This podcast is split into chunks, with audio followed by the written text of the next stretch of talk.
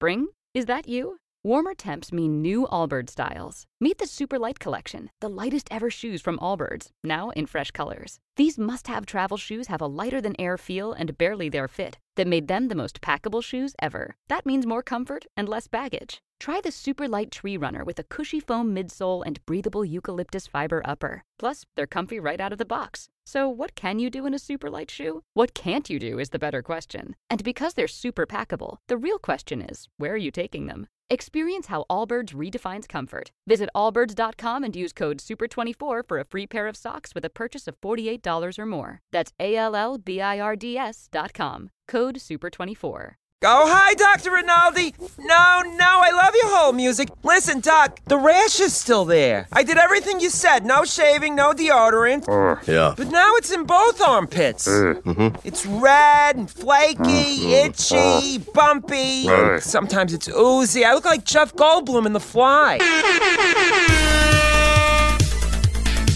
This is insane, you guys. Yo, this is sexy, man. Broadcasting live from the internet, it's Tuesday night, and this is the panelsonpages.com podcast with your host, Lee Rodriguez, At the end of the day, babies are terrible people, and I'm not sorry for saying it. Jason Knize, Motherfucker, I won best costume.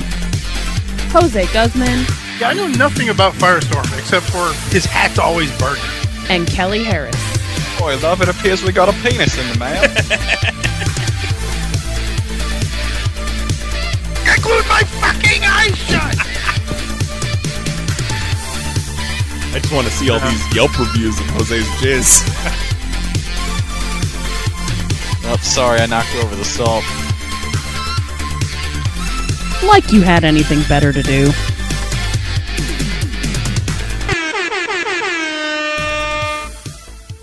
Hey there, population. It is August 25th, 2015. This is episode 307 of the panelsonpages.com podcast. I'm your host tonight, Jason Knize, K Nice if you're nasty. Lee Rodriguez, the, the Reverend Lord, is out tonight. with the Uh, sniffles. With the sniffles, as usual, as is his usual excuse. No, he said he had a migraine, and it was the first one in his entire life.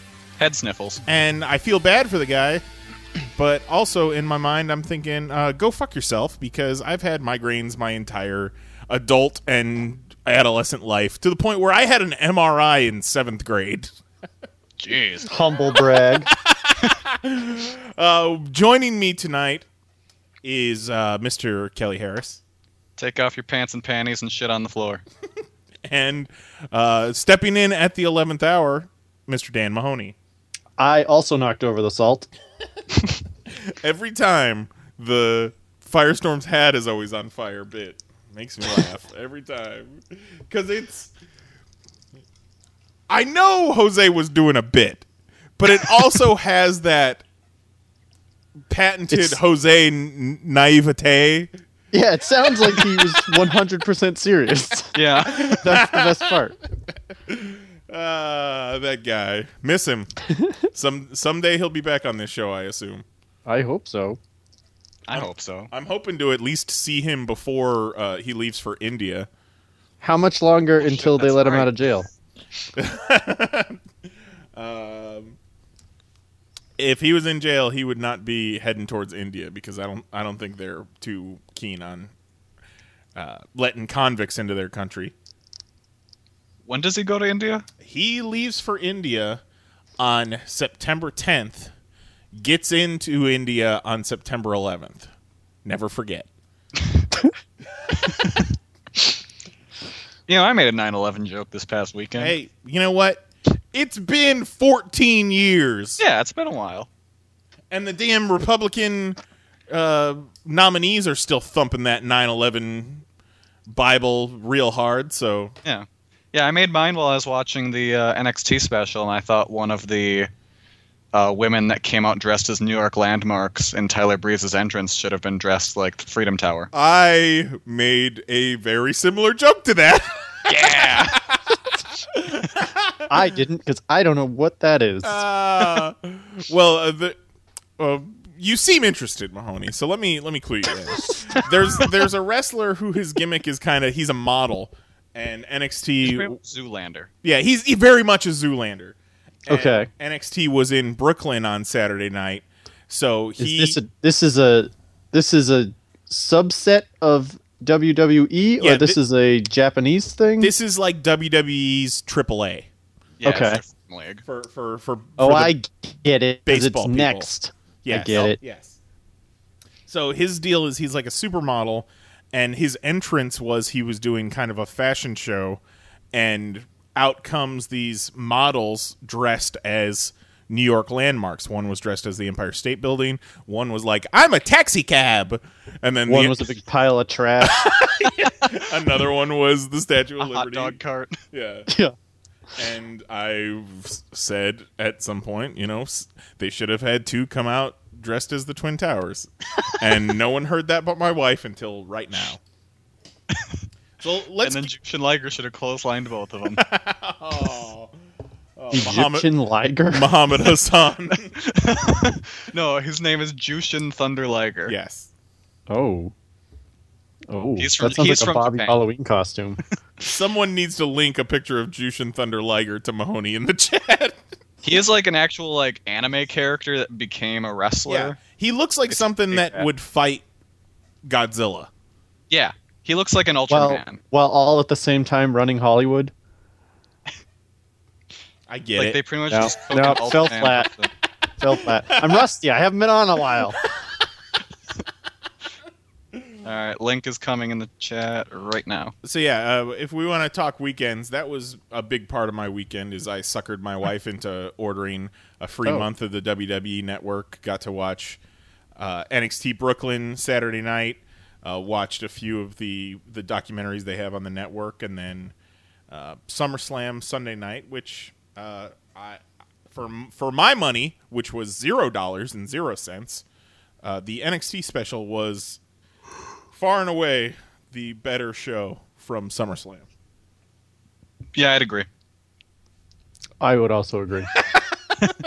But at the same time, I would I also think that Cena versus Rollins was the best match of the WWE weekend. Yes. Uh, well, hmm, I would I would put Sasha and Bayley above above that match, but be, mostly because I still didn't appreciate John Cena in that match.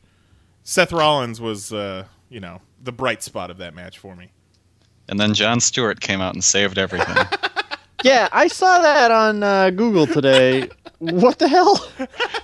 so Jon Stewart was the host of SummerSlam. Right.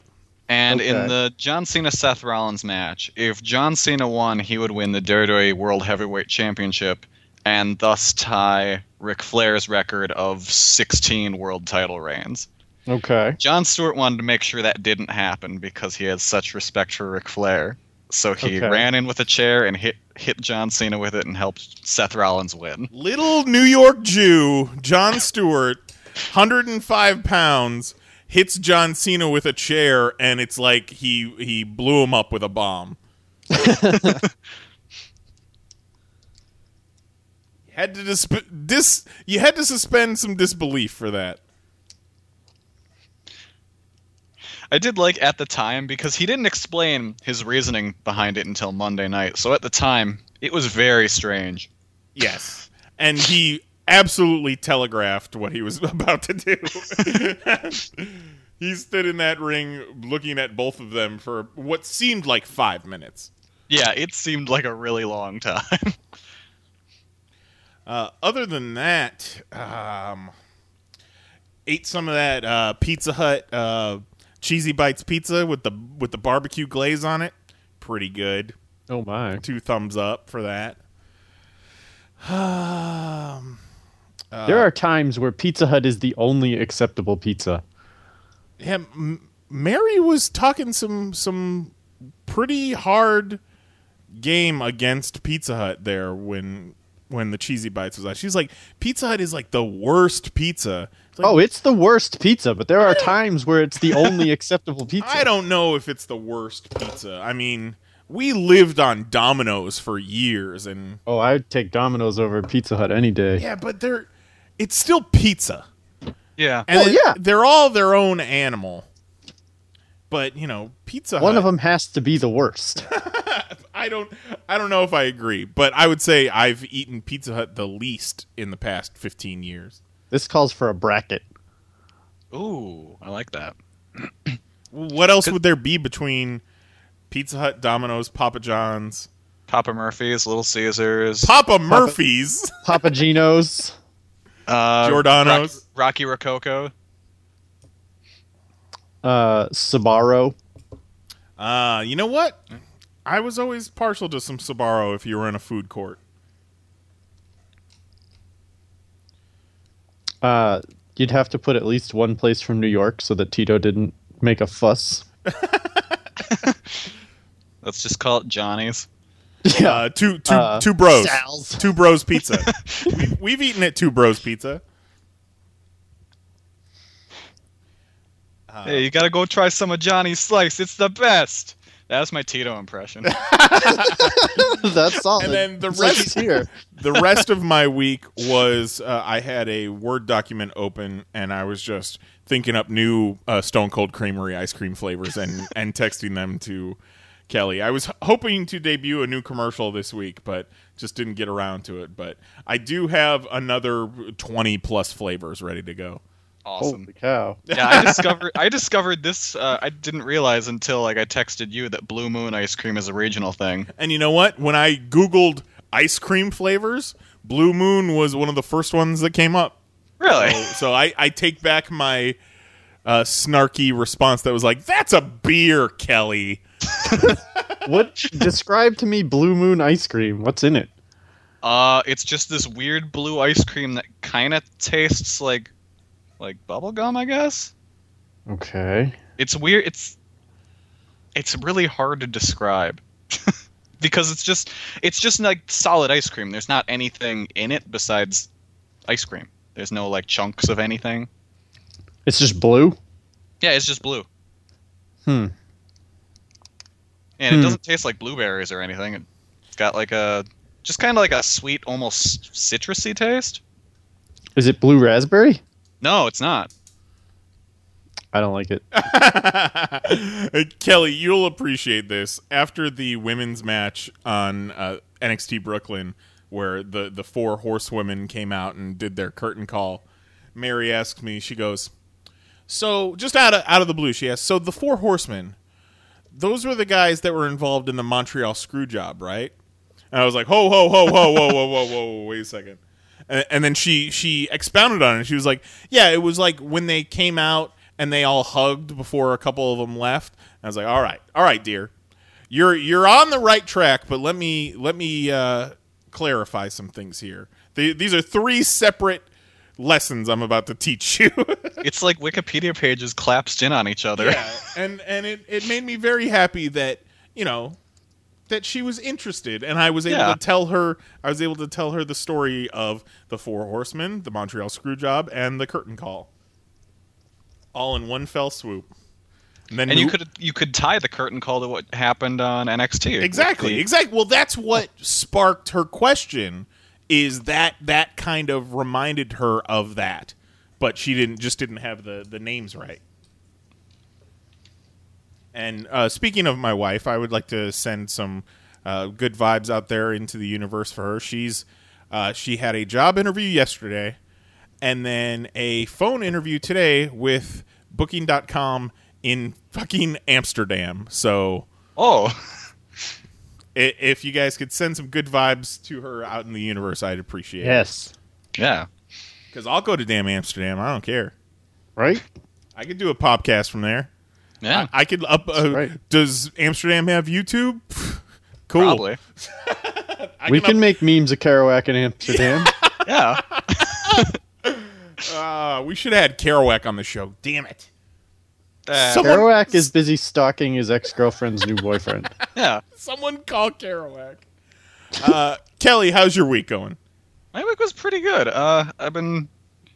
I got a bit of a promotion at work, so now I'm managing putting stuff away into the back issue collection.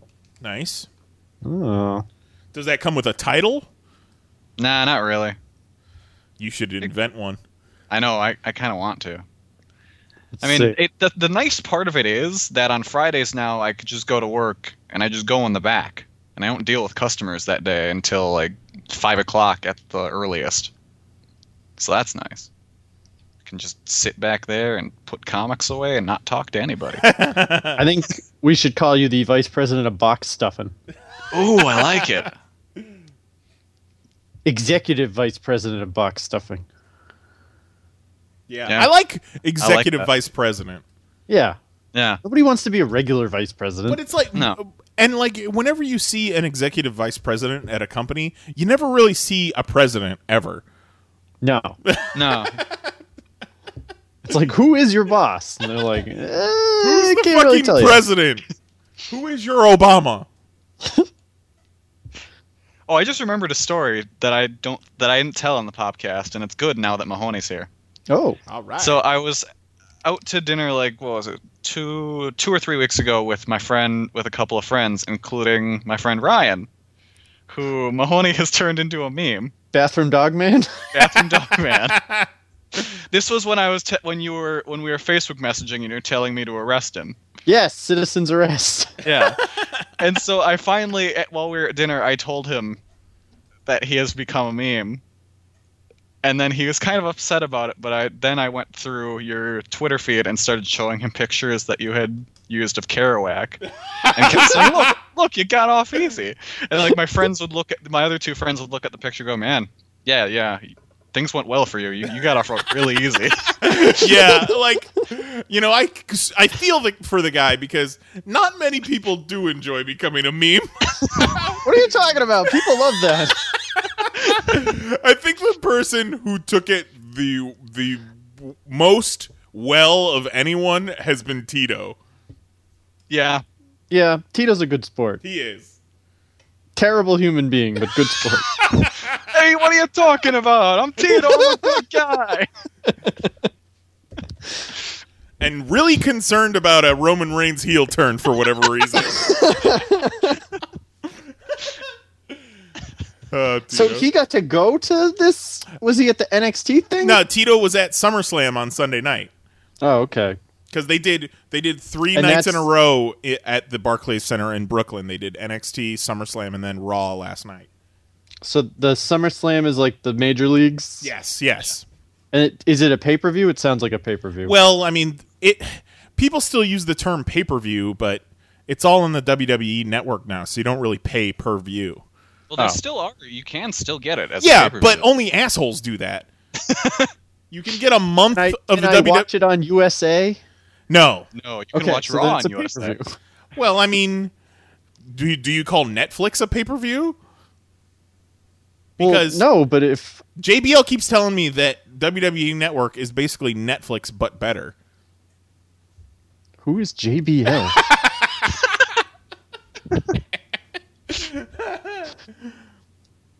Mahoney, how's your week going? oh man, my week. I've had a week. happy Um, birth, happy belated birthday, by Yeah, that's the way. right. Happy Yes. birthday. Thank you. Oh, Yesterday my was my birthday. Did I, you, uh, You poor man, you saint of a man. I, you know, I have some stuff going on that I don't want to necessarily uh, Divulge yet. divulge, but you know, it's fine. Everything's fine. I still had a great birthday. Uh, my daughter got me the Hulkbuster Iron Man Lego set because Aw. she enjoys playing with Legos. So now every time it's uh, a holiday, she gets me a Lego that I get to build and then immediately give to her. That's cool though. So she enjoys it. Does she, at least stick around for the build? Uh, usually she does, but the this one was really hard, and she bailed real early. She was like, "I'm out." She took all of the clear blue pieces, put them on her stuffed puppy, and then said that the puppy was a superhero and left. She said, "You on your own, Dada." Yeah. So then she came home, got one of her Lego puppies, put him in the cockpit with Iron Man, and they uh, went off to town. In the Hulkbuster cockpit. in in the Hulkbuster cockpit, doing her Hulkbuster voice, which was something along the lines of, "I, big Iron Man, I here to fight you." like, okay, well, I mean, she heard she hears Hulkbuster, and sh- I guess she assumes that he Yeah. he's like the Hulk. she starts talking like the Hulk, exactly. so She's, She's- adorable. she's something else. She is definitely your daughter. Yeah, she is. She's actually right now. She's asleep in her Hawkeye shirt that I got her at Boston Comic Con because she refuses to take it off. And she woke up today sobbing because she thought it was dirty and she wouldn't be able to wear it. Oh. So- she is my daughter. Just face planted on the bed. Yeah, yeah. it's it's it's been an emotional week for for that girl. Yeah, for for all of us, it has been Mahoney. Yep. Well, hopefully yeah, you're out of the I- woods. Other than that, I don't uh I don't have too much going on. I didn't prepare any funny antidotes. An- antidote, whatever. You know what I'm trying to say. Anecdote. I don't have Anecdote, anything to talk about. Uh, speaking of, We got to call. uh Yeah, speaking of not being prepared, let's get uh, Ryan Browne on the line. Kelly can tell him all about the boxes he stuffs. Yeah. Oh, And Ryan Browne's Skype avatar is the Tron guy from the internet. Tron man. perfect. I didn't know what that was for the longest time. Tron. Hello. Hello, Ryan. How's it going? Oh, it's okay. How are you? Pretty good. Doing good. Ryan, uh, I'm Jason. You're on the line with Kelly, who you have been corresponding with, Hey Ryan. Okay. and Hello. And Daniel Mahoney. Hello. Okay. Nice. Nice to meet you. Are the Are you the um son of actor John Mahoney? I wish. Which Because one I was is gonna say, you know, he's he's gay, Oh, so that's I was fine. curious. Uh, Hey. There's probably a story there. Todd Chrisley you know. has like five kids, so Yeah, Yeah. Doesn't matter. which one's I'm- John I'm- Mahoney? he's uh, the the, the dad from Frasier. He's in uh, Barton Fink and Oh other Frasier. things. Yeah. man, so he was gay, and da- uh, David Hyde Pierce, he's got to be gay too, right? No, no, no, no. Wow. Yeah, he's gay. Oh. so you know they they must have rapped on episodes of Frasier, and it must have looked like a dance club in there. oh my gosh, can you imagine they had something in common? Wow. Just think of the conversations. All right, so we are we are live on the air, panels on pages podcast here with Ryan Browne, uh, the creator of God Ha- Hates Astronauts, and you've got your new Kickstarter out right now, which is Blast Furnace. Uh, why don't you tell us a little bit about Blast Furnace? Uh, Blast Furnace is, uh, I guess it's, I call it an improv comic. Uh, I have a set of rules for myself that I have to follow when I make it. Uh, and the main rule is that I can't do any planning ahead of time, and I have to spend only one hour on each page. So uh, I basically start the clock with the blank page, and then an hour later, I have a fully written, penciled ink, lettered page uh, of story. Wow. Uh, so yeah, so that's that's kind of what I do. I just I just make it up on the spot, and I don't think ahead. And uh, the new book, it's like 260 pages of story. Um, yeah, it's really dumb. It's got some good jokes. you know, it meanders. It's you know, it's it. Uh, yeah, it's just really it's just an exercise in just fun. You know, unfiltered comic making and storytelling and uh, yeah, just just making some goofs, being silly, you know, that kind of stuff. It's I a, was rereading uh, Blast Furnace, the first version, the first volume you put out, and I completely forgot about the part when you get to like your three flashbacks deep, yeah. and then they're they're uh, oh, what's his name? Man who looks like a horse but is just hideously deformed. Or yeah, he who looks exactly like a horse but is actually just a hideously deformed man. Hmm yeah, I'd that's completely forgotten about that character Yeah, because there's just so many, and it's when you open up the book and you see the suggested voice talent, you go through all of the characters, and it's insane how many people you fit into this book. I know. Well, that's because uh, stuff moves at a really fast clip, uh, as it does in all of my stuff. I like dense comics. I like stories that don't have you know ten pages of one conversation. Uh, so then you know a lot of stuff happens, and I've got this whole thing where I knew that I I was gonna have 260 pages for this whole story, so I just followed whatever uh, you know thread that I thought was interesting. Um, like the most recent thread that I'm actually drawing on right now in the new series was there was a couple characters at a diner, and then there's this whale named Whale Linda, who's like the cashier uh, at the diner, and uh, they tip her poorly, so she looks sad, and then and then it cuts to her with overdue medical bills, and like there's this whole family drama that plays out, and her and her uh, her whale husband, a whaleless, has to get a job working for Al Capone, and uh, yeah, uh, it's you know it's just it's whatever I think is funny, and it like I'm realizing I've been working into this story for like 40 pages, and it's like, well, oh yeah, I got like these other stories going on that aren't resolved at all, and then figure out a way of like un, uh, you know, like going backwards back out of the flashback through the flashback to the jump forward or, or all the stuff that that I'm doing. So it's it's almost I almost look at it like a like a sketch comedy kind of thing. And Blast Furnace is this recreational thief character who's just kind of the vessel to take you from story to story, from situation to situation. Uh, which uh, you know it'll I guess have an ending at 260 on page 260. I'm almost done. I don't really know, but uh, I could just keep going. I guess I don't know. What made you choose 260, or is there? Could you possibly go longer? Yeah, I'm trying to remember. I think it actually I think it's 262. It's well, I originally was doing it five days a week for a year. That was the idea. okay. Um, and the first volume was done that way, where I did six, did six uh, chapters, and uh, and then people weren't reading it, so I stopped. Uh, and then and then when I did th- that first Kickstarter, it got its own like kind of audience. Uh, so I always decided, I decided that I wanted to go back to it, and it took until this year to finally get back to it. Um, so yeah, so that's why it, was, I, it will be like 262 pages, uh, which is I think five days a week for a year. That's crazy. It's like a 24 hour comic, but on steroids.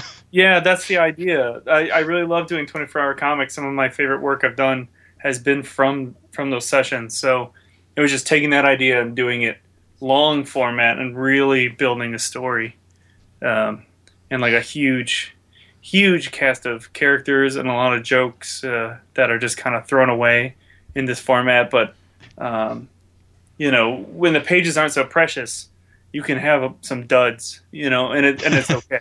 you Yeah, know? you just you just gotta And- barrel through it. You just gotta keep moving. Right, and and the format of it that I can just jump into any direction I want keeps it from being boring for me. Like if I write myself into a corner and I'm just like this scene isn't interesting to me, like that diner scene, then I would just go find something else that I can, you know, go go through the layers of complexity into this character's life, who really doesn't matter at all to the story. Have you ever handed Blast Furnace to someone and not explained what it is just to see what their reaction to it is? Yeah, well, they don't read it. I mean, the whole reason why I'm doing so the new Kickstarter is the first 130 pages plus 132 new pages, um, but then all of it presented in color because originally it was black and white, uh, and I found the black and white to be a big handicap for it that people weren't considering it for very long because of the black and whitenessity of it. Um, so I think having in color, just the pages, even with simple flat color, makes it look so much more finished, uh, and that gets people. Um, I think it will, it will make people want to read it more than than before when they're presented with this crappy looking, um, drawn in drawn in an hour black and white page of comic. For being drawn in an hour, I will say it's much better than anything I could come up with given time. Oh no, I'm sorry. that doesn't mean to make you feel bad.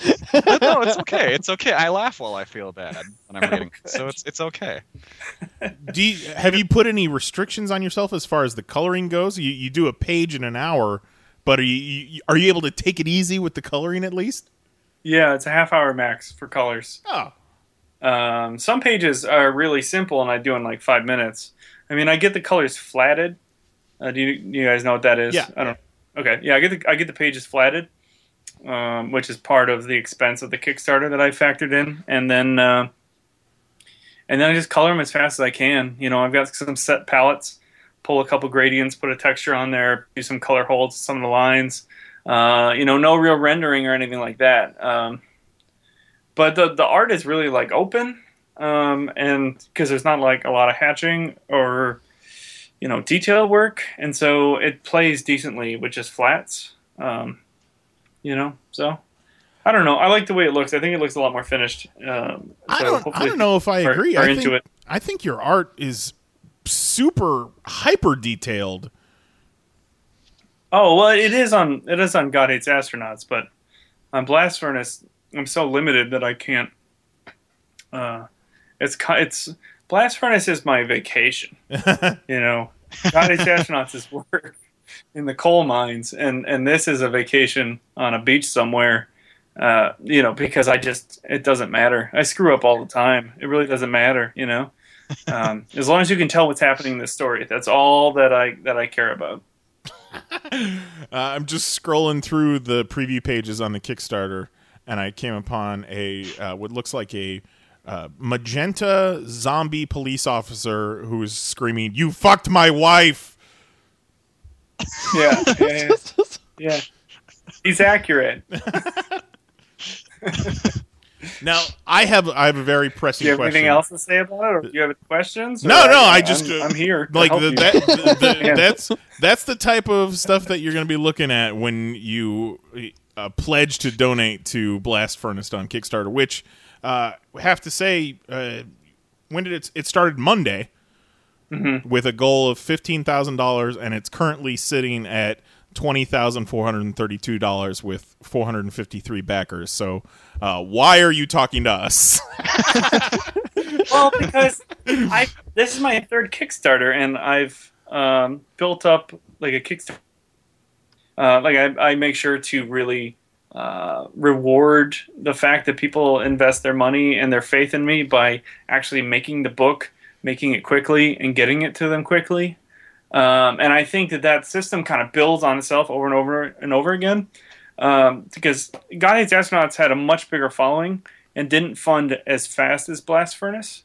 Uh, but Blast Furnace came after God Hates Astronauts, so I already had all these people who were waiting for it. Uh, so yeah, I funded in it funded in eight hours, and it was like really really rapid, and it, it's cool to see all the same names come back of backers that I've seen on you know God Hates Astronauts and and the first Blast Furnace Kickstarter. So um, you know, I think that I think the fast uh, backing of it is based on track record. Uh, now it's a question of, uh, you know, what now that it's slowed down to a normal pace. Now it's a question of getting it out there for people that have never read my stuff. So that's why I'm talking to you guys. right. Yeah, and as as someone that has pledged to both Blast Furnace, God Hates Astronauts, and Blast Furnace again, you do deliver on your Kickstarter stuff very quickly. It's a rarity these days. Yeah. Well, I think it's I think that's important, right? I mean, Yeah. I was I was terrified for many years that Kickstarter was gonna just get completely fucked. That nobody was gonna trust it anymore. You know, you have too many horrible experiences for people. They're gonna stop believing in it, um, and it's the closest you can come to like a direct market. For you give me money, I put that part of that money into this making this book part of that money into the shipping material, part of this money into your stretch goals, part of this money into actually paying for the shipping. And and it's it's it's you and me, you know. Like so like Kelly, if I've sent you packages before, that's me. I sent you those packages. Mhm. And that's like a cool thing. Um you know that you that you it's like this personal connection. And and because of that, when you do work that people like, they are like champions for your side, you know. Um, so yeah, so it, so the the whole process can be pretty nerve wracking because you don't want to screw up. Um, and so far, I've been very lucky on the first two that any of my screw ups were very minor. Um, so we'll see what happens. Now, one of the things that popped out to me the most from your Kickstarter video that I had to ask about is your obsession with Sergeant Al Powell from Die Hard, as played by Reginald VelJohnson. oh, you noticed that? Huh? Yes, yes. It, the I noticed the picture in the background first. I noticed the T-shirt much later in the video. Yeah. I have a picture of Sergeant Al Powell over my desk, keeping me warm those horrible winter nights when I'm drawing. Because, uh, but what do you, what do you want to know? What oh, like, know? uh, what, I mean, you just you're just a big fan of Die Hard, Reginald VelJohnson, Family Matters. Yeah, I think so. I th- I'm I'm kind of. It's so interesting that this man is just betrayed. He's always a cop.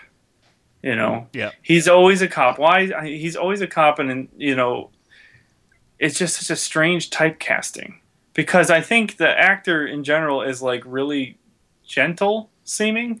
Um, so I I don't know. Like he was a cop in Ghostbusters. Yeah. It's just it's so strange. He was a cop in Turner and Hooch.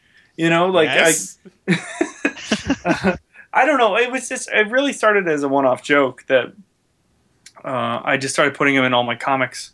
Uh, he's been in for a long time. He was in every single comic I had ever produced, no matter what the the client was or you know what what have you. And it wasn't until I think the first thing that I ever did that didn't have uh, Reginald VelJohnson in it was uh, short a ten page short I did for Marvel which didn't have anyone but superheroes in it. So there was no Carl Winslow that was going to come flying in.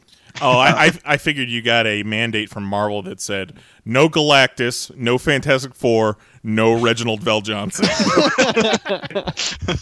He's in the Manhattan Project uh, issues I drew. Uh, he's in the Bedlam issues I drew. Uh, even I though need to go back and look. The Manhattan Project stuff, everyone has to be Oppenheimer, but there there are several Reginald VelJohnson Oppenheimers. Uh, so close enough. That's amazing. I love it. I absolutely love it. If you didn't realize, he shot a kid. I know. Oh man, he did. I really like the idea that that was Steve Urkel. It was dark. And that- He had a because I mean he's just he's just he- that he you could so easily string a narrative of how he floats between all these movie roles as the cop you know relocates things go bad you know like so it could have started with uh, family matters and then he shoots steve uh, because steve has a ray gun uh, that looks real enough i think is what he says At least that's the Uh, story he's sticking to. Right, and so then he moves to L.A. and he gets, you know, he, he drives the car and won't fire his gun, and you know, who knows, you know, like, or maybe he started as the as the New York uh, uh, Ghostbusters cop. Who knows? It's like an Al Powell cinematic universe. It's all yeah, it really is. He's got his own universe. it's very very strange. I love it. Is there any chance uh, Charles Soule could take over as the guy that you throw into all your comics now? Maybe, maybe, yeah. I that was the stupidest idea I've ever had. And I, and the funny thing was, like, I had a, I have a friend that doesn't read God Hates Astronauts because he's not, he doesn't like comedy comics for whatever reason. yeah. But I told him like, Sounds hey, you, like a need to cool read, you need to read this issue. Uh, Charles Soule shows up. you like him, right? Charles actually wrote all his own dialogue uh, for that role. um, yeah, yeah. No, I. It was really. I don't really even know why I did it. I think at that point I knew the book was gonna ta- was tanking, um, so I needed. I was like, well, I'm gonna. My my like motto for like the last five issues is if I'm gonna go out, I'm gonna go out in a blaze of silliness, and I'm just gonna do all these things I want to do. And you Um, figure Charles Soule is on every other book, so right exactly well it's it's a funny thing because uh, i thought i mean it wasn't really my charles is a good friend and i wanted to work with him and he has a good sense of humor and uh, so that was kind of why i wanted to do it but then i was like well maybe it will get some attention because he's a hot writer and he killed wolverine at some point so you know uh, but it turns out that I didn't get any of his fans, but he got a lot of my weirdo fans. you know, we did a comic show shortly after uh, in Chicago, and we were just sending fans back and forth and and doing competitive signaturing on that issue seven. uh, where I would like sign over his face, and then he would sign over the title, and we would just go back and forth. It was really fun. I like it. And then uh, at C2E2, you had the uh, variant of your cat. Mm-hmm. Yeah, Does he just make those faces all the time? uh, like once a night maybe. Okay. It's Is that like his just waking face. up face? Yeah, no, he just kind of zones out, you know. and then I laugh and grab my phone and take pictures. People ask me my cat all the time, which I think is really funny. Um, and doing that, uh, doing that variant with a cell phone photo of my cat on it was so much more popular than uh, any cover that I've ever labored over and you know worked so hard on. And I just put this shitty low res photo on the cover, and everyone like desperately wants it. I don't know. Uh, I came really close to buying it from you at C2E2. if Oh being- yeah. I, I ended up I get I got a uh, 3D cowboy from you instead though. Oh, that's Did you- pretty good though. Did your terrible comedy hating friend talk you out of it? Justin. How'd you know? he looks like he doesn't like comedy. I hate this guy. Let's have a comedy intervention. Let's just Get him on the phone. camera. Make him feel bad about himself. For some Wake him reason, up. Call his parents. and uh, the funny thing was, he was with me when I bought the 3D cowboy from you, and then we immediately went to Charles Soule's table after that. Ah, there you go. comedy intervention just makes me think of those comedy traffic schools, which aren't the funniest things in the world. Comedy traffic school. Comedy traffic school. I uh, don't You understand. get Yo, if you get like a speeding ticket, uh-huh. uh, they send you postcards in the mail, and you you know take a traffic school to get the points off your license, and most of them are comedy centric, so that they keep you interested and they crack jokes. And the one that I went to threw tootsie rolls out into the crowd. And then, then you take a What? test. Yeah, yeah. it's a thing that Okay. exists. I think this is a Okay. Florida thing. It Man. might be. so this is like Blue Moon ice cream up and up here. Right, yeah, is To comedy traffic school Yes. is to you in Florida. Yeah, exactly. I just tried to look up. They just told me about Blue Moon ice cream. I asked them what it tastes like. No one could describe it. I look it up on Wikipedia, and even Wikipedia has no idea what it tastes like. Wikipedia just It's hard to shrugs. describe. How does Wikipedia not know? It said, and I quote, it says, marshmallow sweet and tasting remarkably like Froot Loops or Fruity Pebbles.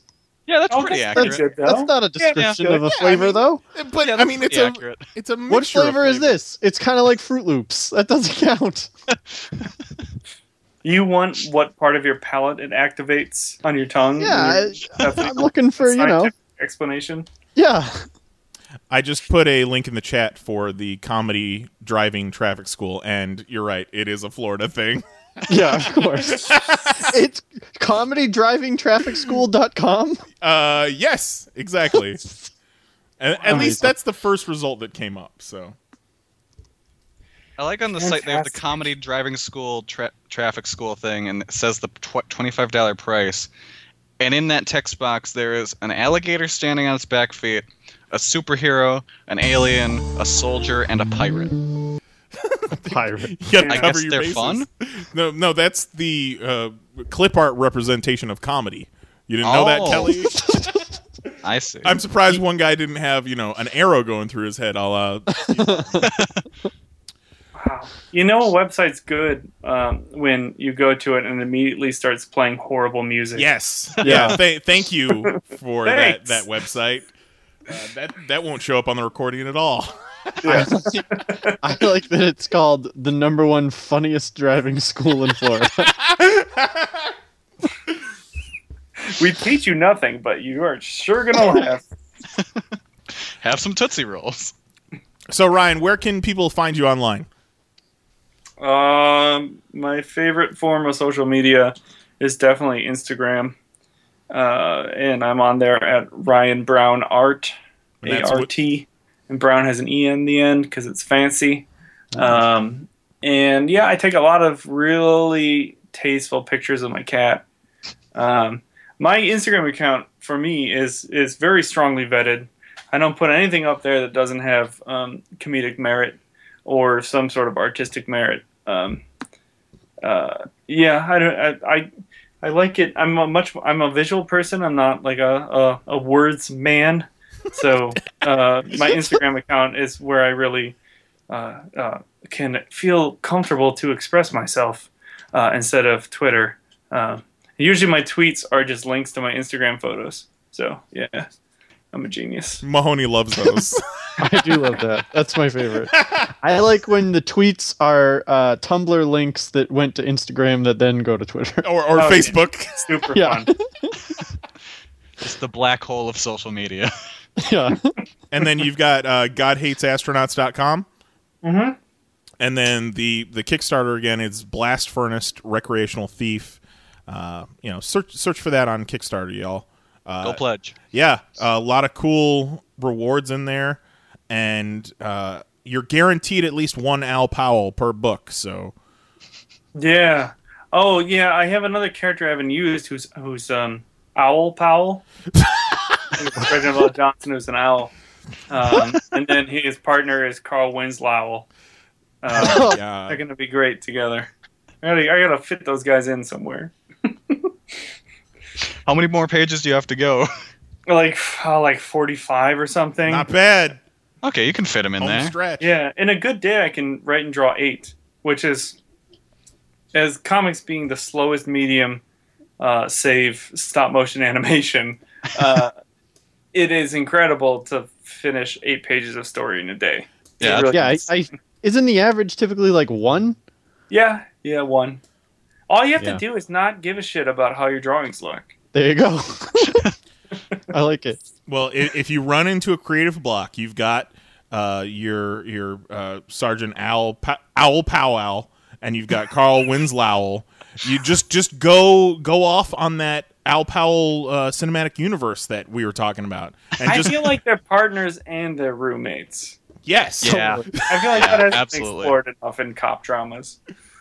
And like, what came first, the partnership or the roommate? That's yes. I don't know. Maybe they roomed together in Police Academy, so we got some good flashback moments. You, You know what? I'm just gonna do a whole book about it. yeah. Please do.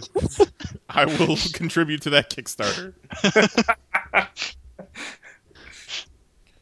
awesome. Well, thank you for coming on the show, Ryan. It was Yeah, uh, thank you. very fun. Uh, hopefully, uh, you guys uh, nail all of your stretch goals for Black Fur- Blast Furnace and uh, knock it out of the park. And we were excited to see what you got going on in the future. And that Al Powell shirt is amazing. Man, I yeah, my my goal is that I can make a little bit of money off of this, and then I can live off that money, and then make the next project living off that money, and then that project can be a success, so I can live off that project and make a new project. I'm never getting anywhere, but I'm just I'm sustaining, you know. Hey. So the least you can do. that should be that's my motto on my Kickstarter. Help me sustain life. Help me live, I'll give you stuff. Yeah, please. Yeah. Uh, thanks again. Uh, congratulations on the Kickstarter being fully funded, and uh, we look forward to seeing more from you in the future, sir. All right, sounds good. Have a great one. Thanks, guys. I appreciate it. Thanks. Bye. Bye. Awesome. Good job, Kelly. Thank you. Uh, Mahoney, we got emails? Uh, yes, we do. We have uh, Hold on. emails. Hold on, hold on, hold on. Look at all this fan mail. All right, let's read some emails. Okay. Uh, two emails this week. First one from me.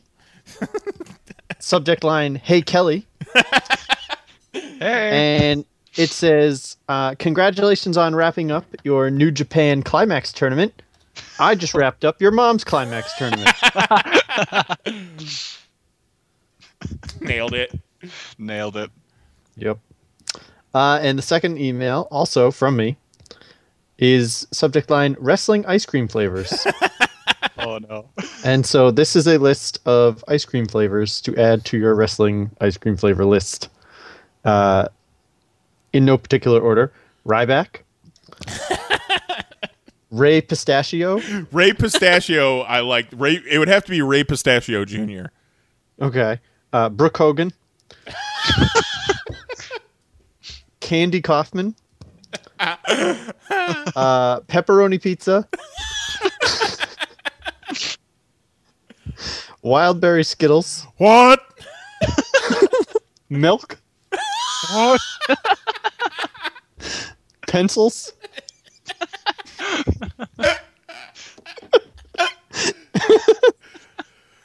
and uh, that guy who killed his family.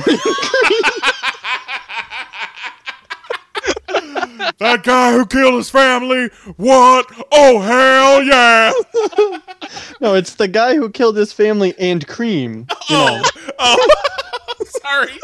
I was laughing over the ant cream.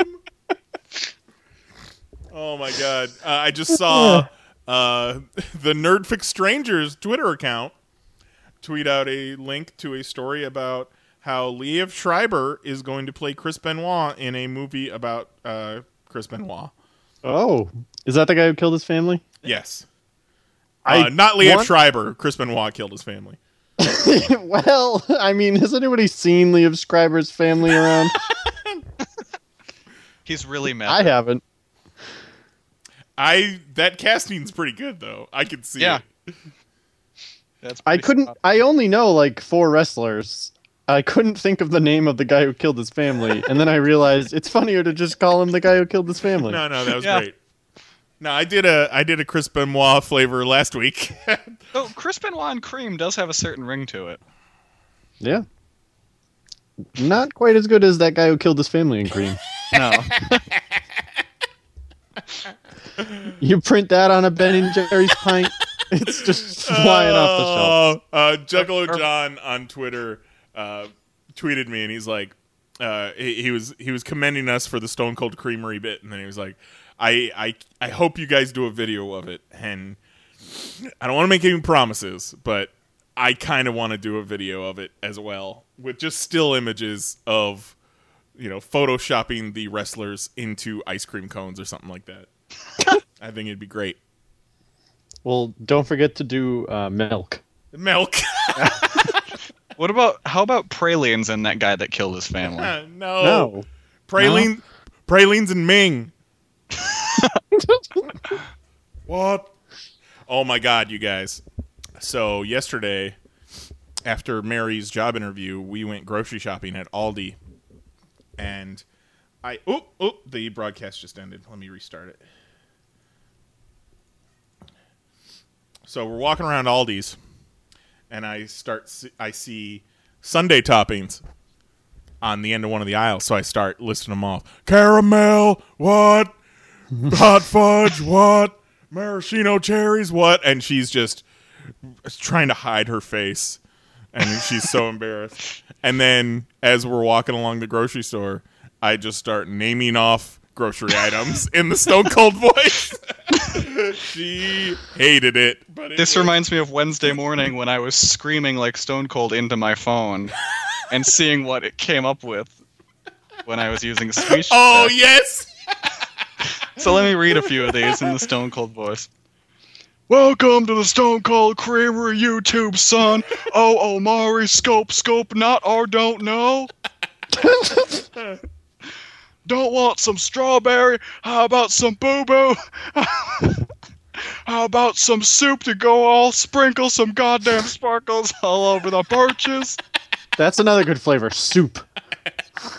Like it. What? Where are you chocolate, so we're good caramel, or where you auto start Toba? we got stro- We got Strober Tober where you got chocolate not towards. Strobertober.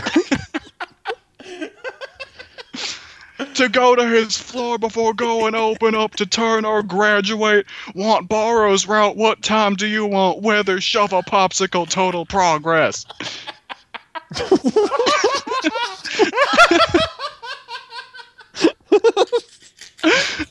and finally, for the border in the Stone Cold Creamery. What's up, banana split to your house? What's up, banana split to your house, girl? shove a shove a popsicle. Total progress needs to be a shit teat swipes.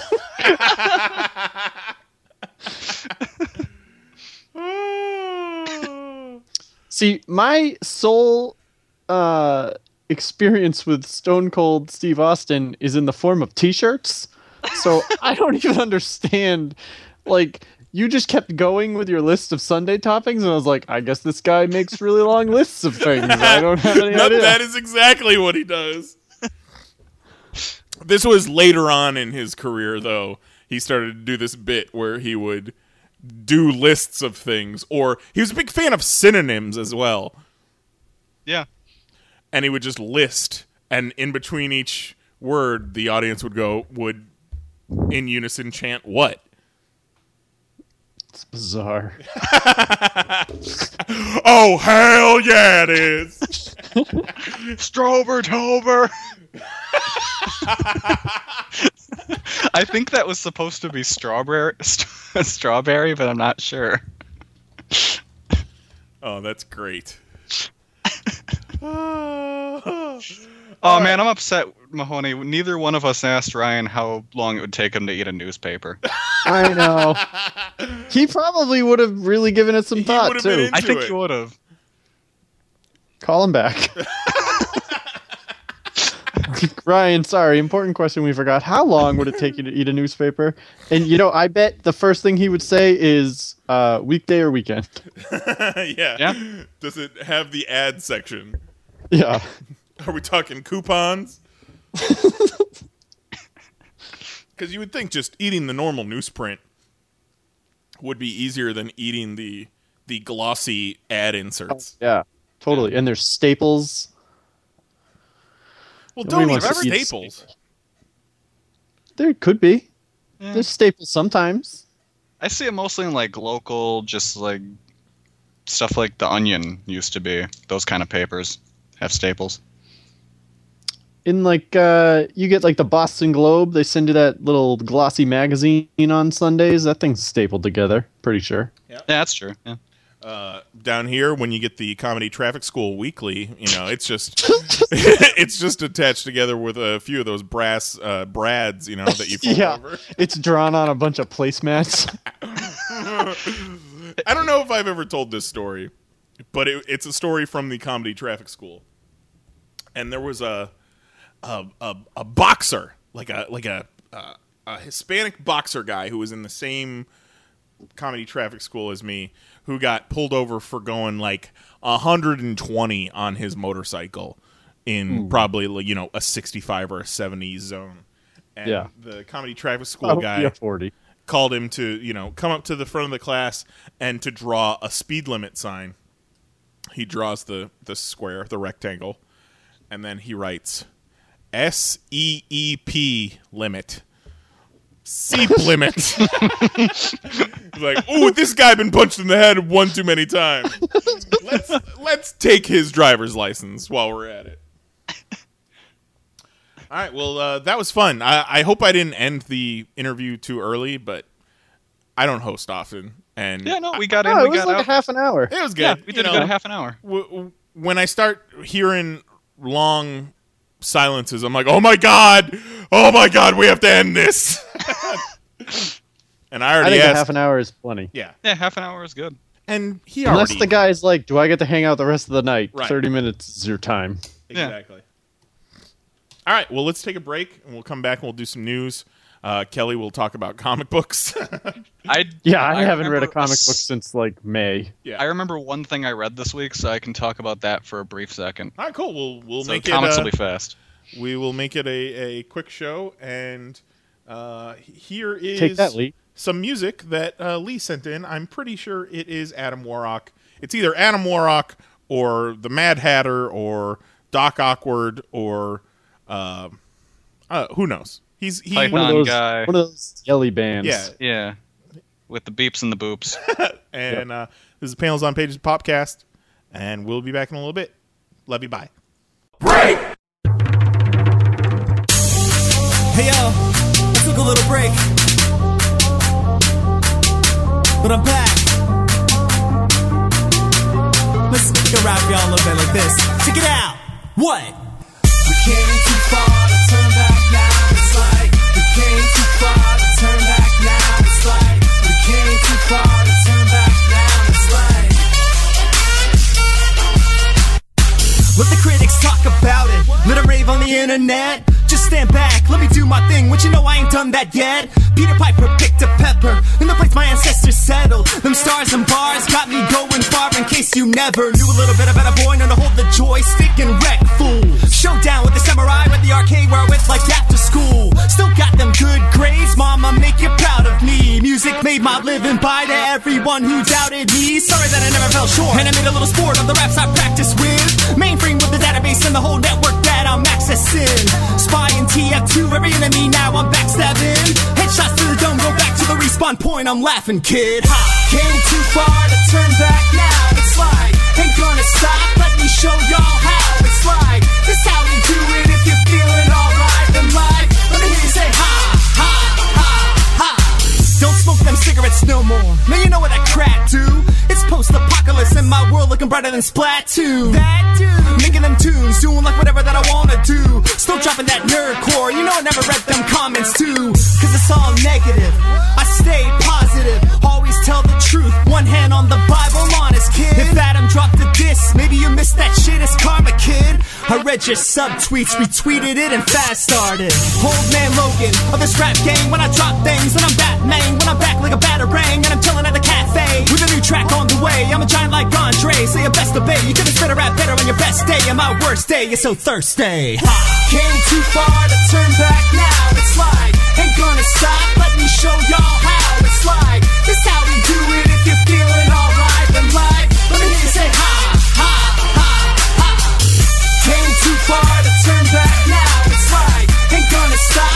show y'all how. It's like this how we do it. If you're feeling alright, then like let me hear you say ha ha ha ha.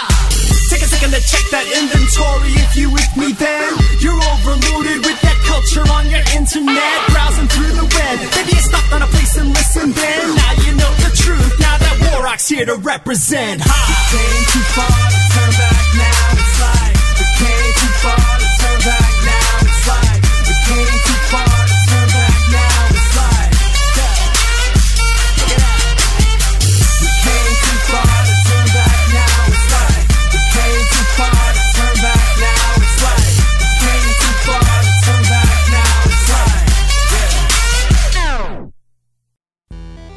RIPT Apparel is your one stop shop for limited edition t shirts featuring all the crap that you already like anyway. Every day you're going to see three new limited edition designs available only for 24 hours. That's just a single day. After that, they're gone forever. And uh, best yet, if you want to check them out, buy a little something, something, they're going to throw a little kickback to us, your folks, your friends here at the Popcast. So go to panelsonpage.com, click that banner at the top of the page, or on the sidebar at pcn.panelsonpage.com, or you can just update your bookmark, check it on your phone every single morning. That's what I do. Uh, ript, that's R I P T dot panelsonpages.com. T-shirts start at just 10 bucks and they'll kick us a little something every time. Help us keep the lights on, help us keep the podcast going, help us keep the side, site up, and gets you a pretty cool t-shirt, man. Cool swag, cool shirts, good people, good deals from your favorite podcast. So check it out. Ript.panelsonpages.com. 24 hour limited edition t shirts that are pretty damn awesome. Check it out. And uh, now back to your regularly scheduled podcast.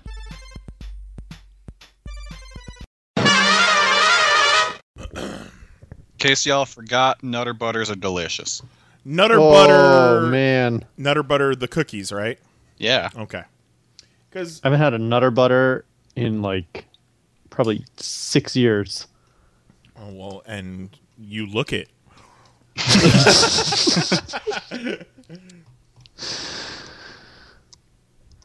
but so does Kelly. Well. I, I eat whatever I want. I I've look like got I- that young metabolism. I look It's like gonna- I've been eating Nutter Butters for six years. yeah, fuck you, Kelly. Well, actually, he's got that. I, he's. I like how he says he has that young metabolism. Like you know, when when I was Kelly's age, I did not have any young metabolism. no. I also I, I do though I need to get back on the exercise train. I started being able to like two weeks ago I was able to do hundred push ups in fifteen minutes. Nice. So I was pretty psyched about that. But then I haven't worked out in two weeks. Well, so now uh, I'm probably back down. Good thing you already have a girlfriend because You And start- she's tiny. You, you can do start- do hundred push-ups in 15 minutes. You can probably swing her over your head. nice. Yeah, but The funny thing is, she's the stronger one of the two of us. awesome. How many? wow. I feel. I mean, no offense, but I'm gonna discount your push-ups because you're only lifting like 14 pounds. That is true. You know that there. I have taken that into account. Yeah. But it's all relative, you know. No, no, not for Kelly. I'm sitting Gravity- somewhere 140, gravity- 135. Gravity can't grasp him.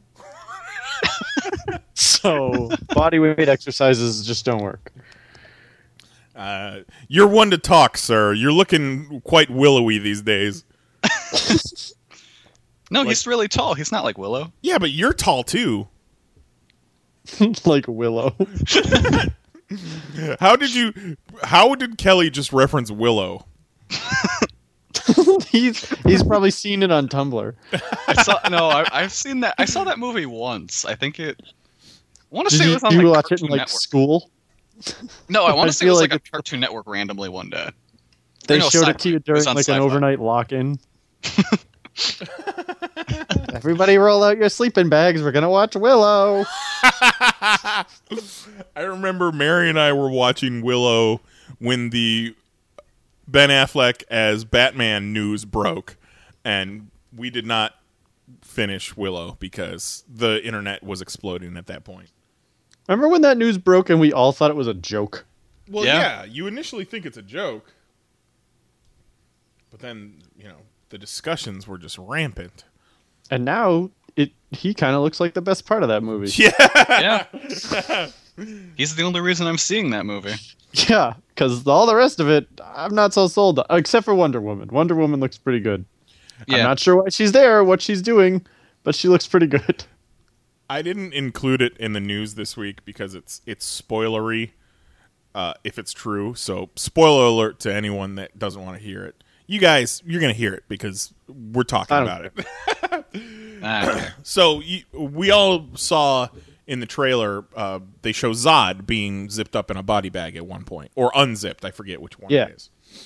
And there was a story about how Michael Shannon said that he got locked in a bathroom on set of Batman vs Superman and couldn't get out and thought he was going to get fired because he was stuck in a bathroom.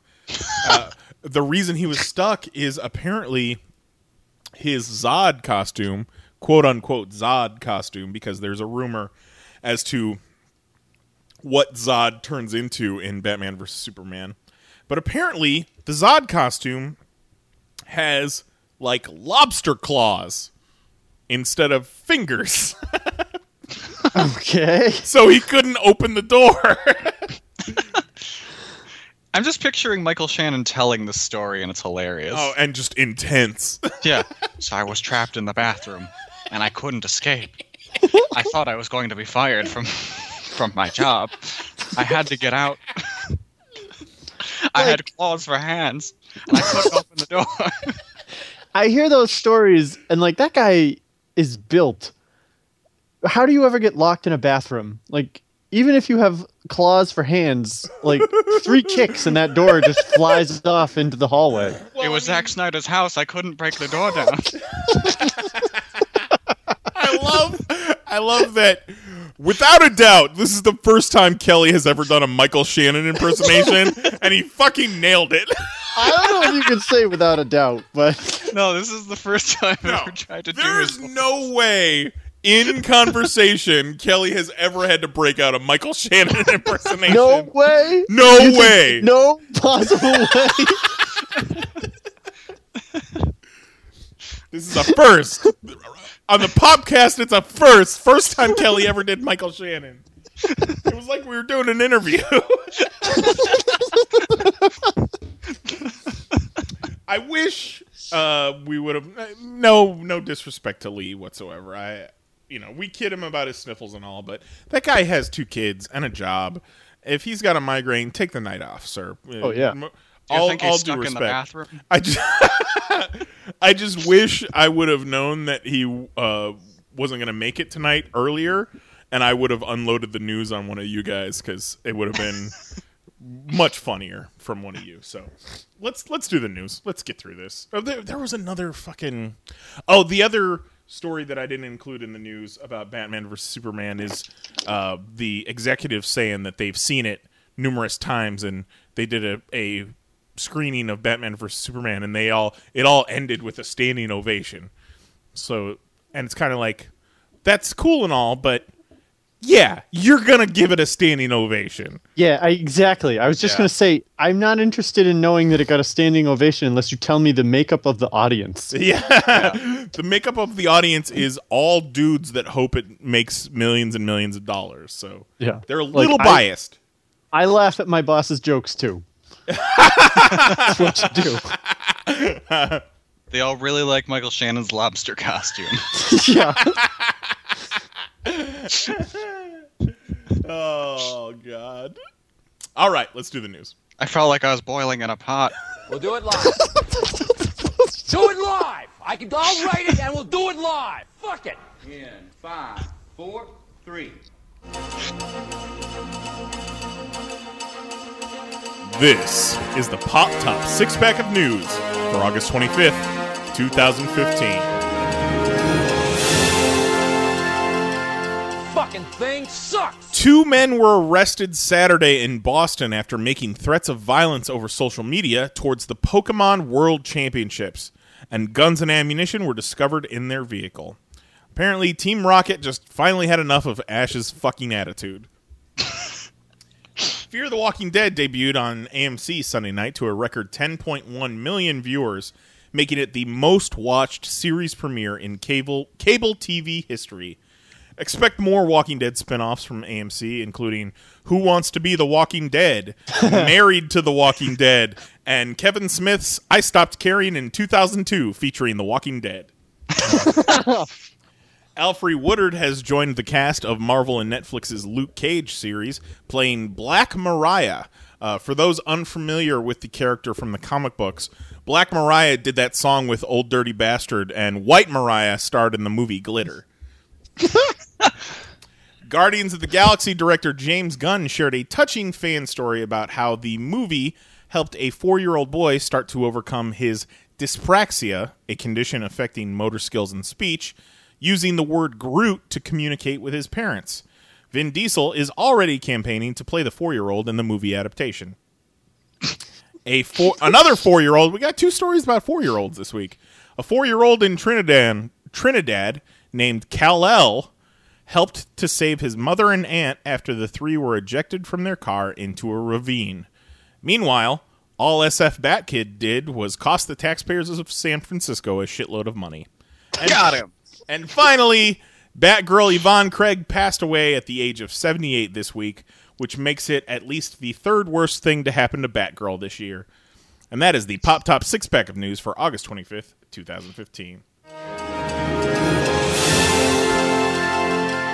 Wow. Infotainment.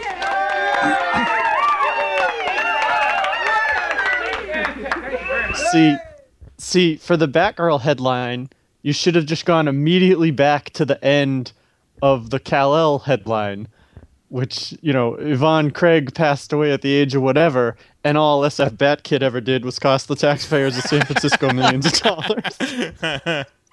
what is this, comedy traffic school? beep, beep. Uh, so the first story, uh, the Pokemon World Championships were held in Boston this past weekend, uh, which No who- one told me this. Who knew that this was a thing? if anyone told you this, Mahoney might have been the one being arrested. See, I actually do. I, I didn't know it was ta taking place now, but I knew this happened because uh, my girlfriend has relatives that have played in this tournament before. Ooh. And have won sizable amounts of money from yeah, this apparently there's, There's millions, money to be won? There's millions of dollars at stake. Yeah. Oh boy. Millions of dollars and scholarships. Yeah. Not to mention pride. Yeah. The pride of being the Pokemon World Champion. So, two Iowa men, James Stumbo, age 27, Stumbo! and Kevin Norton. How'd you make it through high school, Stumbo? well, he's a Pokemon world champion, so well, Well, he, he's a he's I a- don't think he was. He's or a Pokemon He cha- wouldn't be in jail. He's a Pokemon champion of some sort. Uh, James Stumbo, 27, and Kevin Norton, 18, were invited to play in the Masters division of the championships. I guess so. If you win, you get a really nice jacket. uh, it was held over the weekend at the Hynes Convention Center in Boston. Uh, Wednesday, prior to the championship, Stumbo Stumbo posted a photo of two guns in the trunk of the car uh, to the Mayhem Pokemon Crew Facebook page with the message Kevin Norton and I are ready for Worlds Boston. Here we come. And another poster wished them good luck, and Stumbo responded with killing the competition. That's Stumbo. Let's step back for Oh, a second. Stumbo. The Mayhem Pokemon group? The Mayhem Pokemon Crew Facebook. Sorry. Mayhem Pokemon Crew. You just know that starts with a K. Yeah. Man, those guys are cool, I bet. So apparently, people uh, talked to the organizers of the Pokemon World Championships about this possible threat. They got in touch with the uh, authorities. They were both trespassed from the convention center, and uh, cops found them at a mo- motel uh, a few miles from the convention center and searched their car and found uh, a 12 gauge Remington shotgun, a DPMS model AR 15 rifle, hundreds of rounds of ammunition, and a hunting knife. Jesus. you know what I would not want to be in jail in Boston for? Shooting up the Pokemon World Championship. What's worse? What, what is worse? Being in jail for shooting up the Pokemon World Championships or being in jail for conspiracy to shoot up the Pokemon World Yeah, the conspiracy. Definitely conspiracy. like you didn't even get to carry out your awful crime and uh, this article doesn't actually have uh, pictures of stumbo but boy, boy oh boy he would be somebody's wife in a hurry here we go here we go we got uh, mugshots of both of these guys uh, Stumbo is your run of the mill uh, neckbeard. Probably has a collection of fedoras in his closet at his mom's house. Oh, they're and so sweet too, I bet. Norton looks like a twink. Oh man, that guy's Oh, not going to do well. Yeah. Oh, I feel bad for Uh, him. I mean, he was going to them- commit a horrible crime, but oh boy. oh boy. Oh, that dude's mouth is never going to be the same again. no. No. Fuck these guys. It's the eyes. They're too pretty. Yeah. And now they're- Stumbo they're actually looks probably a. Stumbo actually looks a little hard in his mugshot, but he's he is not. Yeah, I don't think he's going to be getting hard for a while. Um, No. he'll he'll be getting it hard. Yeah. Heyo. Oh, speaking of, Just Uh, like Jared. I yes, I, I mentioned this to Mahoney the other day, but I fell into a hole the other night of reading. I opened up a bunch of for, uh, for the past week and a half. The Jared story has been trending on Facebook nonstop. It is Yeah. always there. So the other night I clicked on it and it brought up all the stories and I just opened up like 10 different stories about Jared Fogle and the whole situation and it was a bad idea because it was right before bed and it made me feel really gross. One Yeah, of- don't read about him. no, it it, No. it it won't make you feel good. Except for Not this one good time. article. This one article was they interviewed a bunch of inmates Oh, the Vice article? about how Jared is going to be received in jail. And you could hear these guys licking their fucking chops. Uh huh. Like, we are going to beat him down and we're going to rape his face and uh, we're probably going to hang him by his balls. So, Knize just sent me a picture of the coyote with a fork and knife chasing after the roadrunner. yeah, with the napkin tied around his neck. so, you know what? Pokemon or not, Pokemon people aren't that bad. No. They're not as bad as like Dragon Con people or um What? what I've never have seen a Pokemon kid spit on the back of his hand. Oh, yikes! No. But I don't know. Pokemon and anime, it's kind of there. The Venn diagram is very close. I would say. Yeah, they're very. I think sim- it's close, but basically, to, Pokemon to me just translates to like, like ten years younger than me. Like I Yeah. feel like ten years younger than me, Pokemon was the biggest thing on the planet, and yeah, everyone that- liked it. Was it really was? Yeah, it kind of bums me out how Ronda Rousey is a big Pokemon fan because that just shows it shows my age. it shows that I'm Like- not the same age as Ronda Rousey. I I worked at Toys R Us during the whole Pokemon thing, and I have vivid memories of ripping the tape off of a box of Pokemon cards and just sliding it at the angry crowd that was running towards me. to be like, "Here, you deal with this," and just like like a bowling ball, just throwing it at them. There That- was yeah. I was at a Toys R Us for one of those releases for the early sets, and it was it, it was pandemonium. It was the best way to describe Yeah, it. Yeah, it was insane. There was My about mom a almost got into a fight with some dude. It was pretty great. there was about a two three month period in 1999 where Jose got into Pokemon cards. That was Oh, it. I just though. picture That's Jose being like, "Oh, I got a Squirtle." and then he just he squirt he you know no pun intended he squirtled the cards away and forgot about them and he was cleaning the other day and he found his fucking pokemon card collection i was like i mean those are 16 year old cards they could be worth some money probably not, Most aren't, but there are some.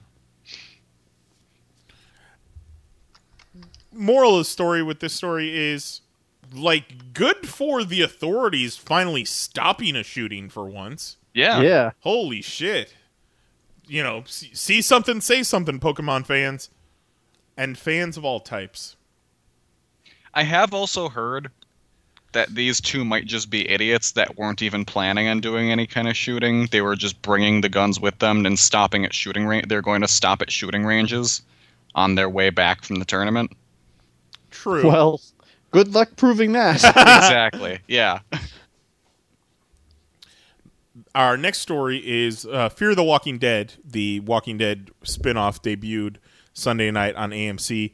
10.1 million viewers, the biggest debut in cable history.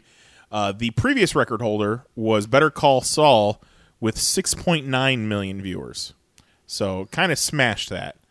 And I, I do believe 10.1 million is the same amount of viewers as the Walking Dead finale from this past year. So they they it's a cash cow. They're not going to stop making Walking Dead No. anytime soon.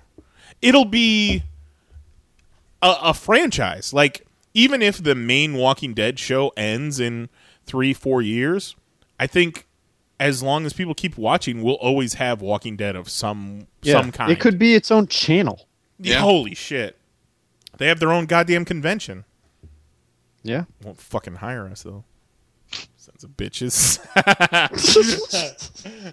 Wait till they get their own channel, then they'll need you. yeah, exactly, exactly. Uh, I watched it. Did you? Either of you guys watch it? Nope. I was at the point where they uh, turned the truck around at the traffic stop, and then you were like, you activated the bat signal, and I hit pause and came down here. Oh. so you were in the I'm middle like of watching. I'm like 65 minutes into the 90 minute episode, just about to get to a zombie. Right. and I was like, Knize needs me. well, I I must it, go. It it starts out with a zombie, so Well, yeah. Barely.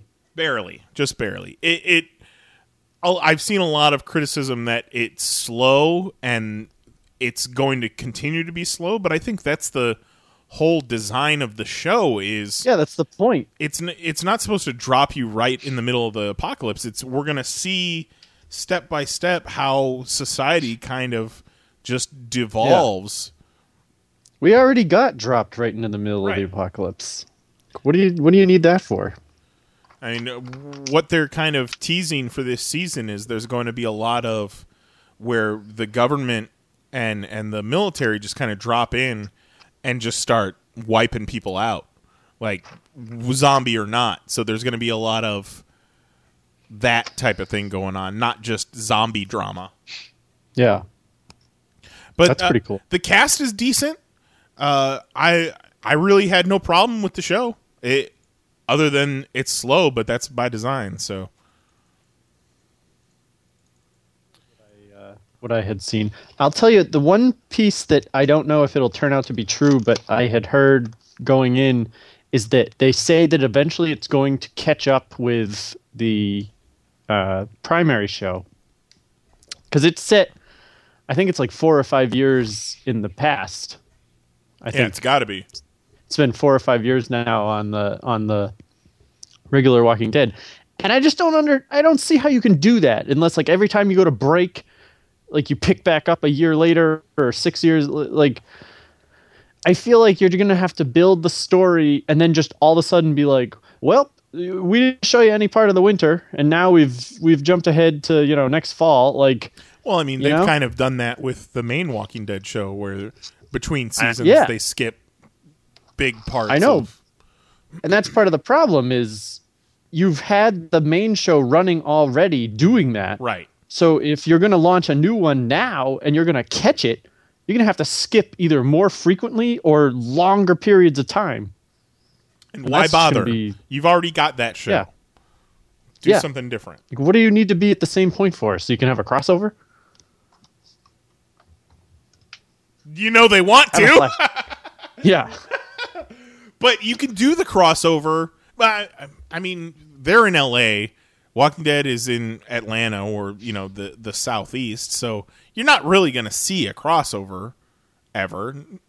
The only reason I can think of that you'd want to make these shows line up is you can have a crossover.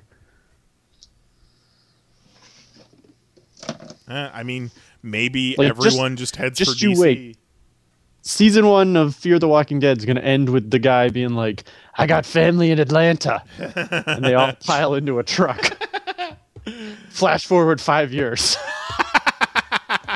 Everyone's got beards. Everyone's got beards, The and now wife, they're in the Atlanta. daughter.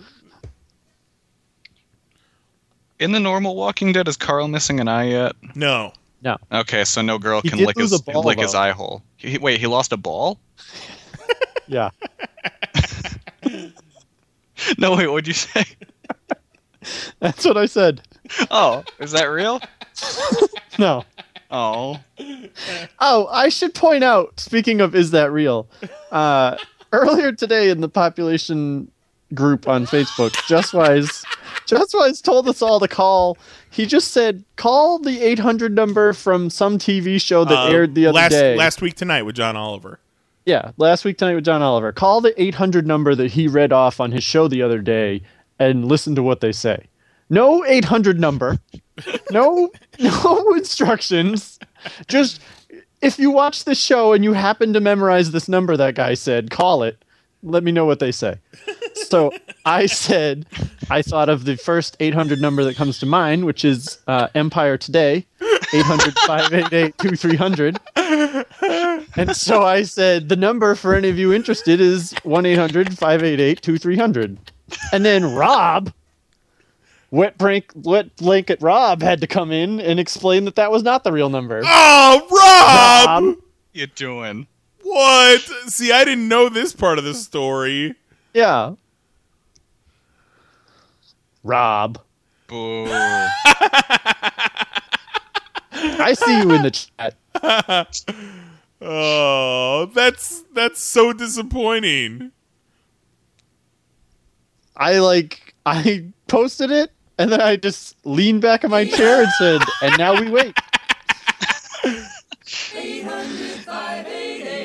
yeah. Today. Uh, I was so bummed to- to, find out that the Empire guy died in 2011. They just have they have audio of him from you know, when he was still alive, and they they have this CGI character that now does the does the job. He's like claymation. He's pretty weird. Yeah. I I once got carpet from Empire strictly because I was I had just moved into our new place and it was the only place I could I knew the phone number for. I didn't have internet at the house. I didn't have a smartphone. And I, I was like, well, I know how to get in touch with Empire. when did you guys realize that Empire wasn't like a local? Today, store? about two hours ago. See, I I knew that it was a a Chicago thing. They're they're based out of Northlake, Illinois, because I grew up in Chicago, and it was you know always on the local stations. And Yeah. I, back then, I feel it was just a regional local thing. But then I moved to Florida, and I start seeing Empire commercials. I'm like, good for those guys. Yeah, I didn't. I think it was one of you guys brought someone brought up on the podcast, and I was like, "How do you guys know about this?" Why is everybody trying to keep Empire a secret? like, who told you Everybody guys about Empire? Ownership of it. I I will say that my favorite part of that comment chain was I posted the phone number to Empire, and then Just as jumped back in and said, "Ah, yes, sorry, that is the phone number. Thank you." and I was like, "Thanks, Just Perfect." So if any of you called and got to the Empire people and then maybe hung up, thought you misdialed, called them back a second time, you know, post it. I want to know these things. And what is the Uh, deal with that chick side eyeing that parakeet? Is that someone She's you from the know? background of a Caitlyn picture. oh, which Caitlyn picture? It's the picture that chick's side eyeing side eyeing Caitlyn, but when you crop her out, it looks like she's side eyeing that parakeet. oh, it's the the Caitlyn picture where she's like, uh, "I banged your mom, bird parakeet." potato. Yeah. Oh, too good. I'll The things you you. can do with pictures is just. I know, right? Pictures are great. Always look at the background, kids. Don't just focus on the front. Uh, the details. The proof is in the pudding. Holy I'm shit. trying. I'm trying my best to learn from you. I'm. I'm working on my photo responses to tweets, but I. I don't think I can ever master it as well as you have. It's tough these days because people are getting real sensitive, especially in our circle of friends, about you know responding to things with photo images. So you got to pick your battles sometimes. Mahoney can get I away with actually- anything. I have a hard time. Sometimes I'm like, I need to respond with words. Response in like six responses. Sometimes I have to make a conscious effort to like say, you know, oh, cool. One of these days, I need to send Ryan a picture of himself with a dog on his lap. But see, that's not You should. that's not as weird because you know him Yeah. and you have access to that photo. I still love the time that you used it on my Facebook page, and then he saw it and was like, "Hey, uh, That was great. Dan, Dan, what are you doing with a picture of me?" Who the fuck is this guy? I was like, if you think I'm explaining it to you, you are mistaken. like, live in confusion, buddy. So the next story is Alfre Woodard has signed on to play Black Mariah on Luke Cage. Uh, Minetta is is the character's name, who I guess Minetta becomes Black Mariah, or Minetta, uh, Black Mariah is her uh, secret name. Tell me about Black Mariah, one of you, who I have no idea who this person is. Mahoney. Can't do it. Can't do it. Never what? heard of it. Really? We found a Marvel character that stumps Mahoney. I have a bunch of Luke Cage comics from the old days, but I don't remember a Black Mariah. Do you have the one where Luke Cage, where uh, Doctor. Doom calls him a crazy black man? Probably. That's a good one. She's, she's like 950 pounds in this uh, Google image result. I'm Black trying. Mariah and her minions. She appears to be a villain. Oh, she was a drug racketeering 400 pound woman who crossed paths with Luke Cage. Yes. Cage went toe to toe with her and shut down her operation. She's like the black kingpin, black female kingpin. We already mm, had Yeah. a black kingpin. Exactly. She's giving smack to the kids. Luke She no stopped doubt got her name from the alias of an ambulance, symbolizing the way she ran her operations. Whatever that means. I don't get that. Alias Yeah, of an exactly. ambulance. I have no idea. She led a gang of criminals using fake ambulances and paddy wagons to pick up people without being questioned. All right. They would cart off the bodies of rich people who died in public places. How many rich people die in public places that you can make a living off of taking their bodies? Good point. Uh, pop quiz: Best Alfre Woodard role of all time.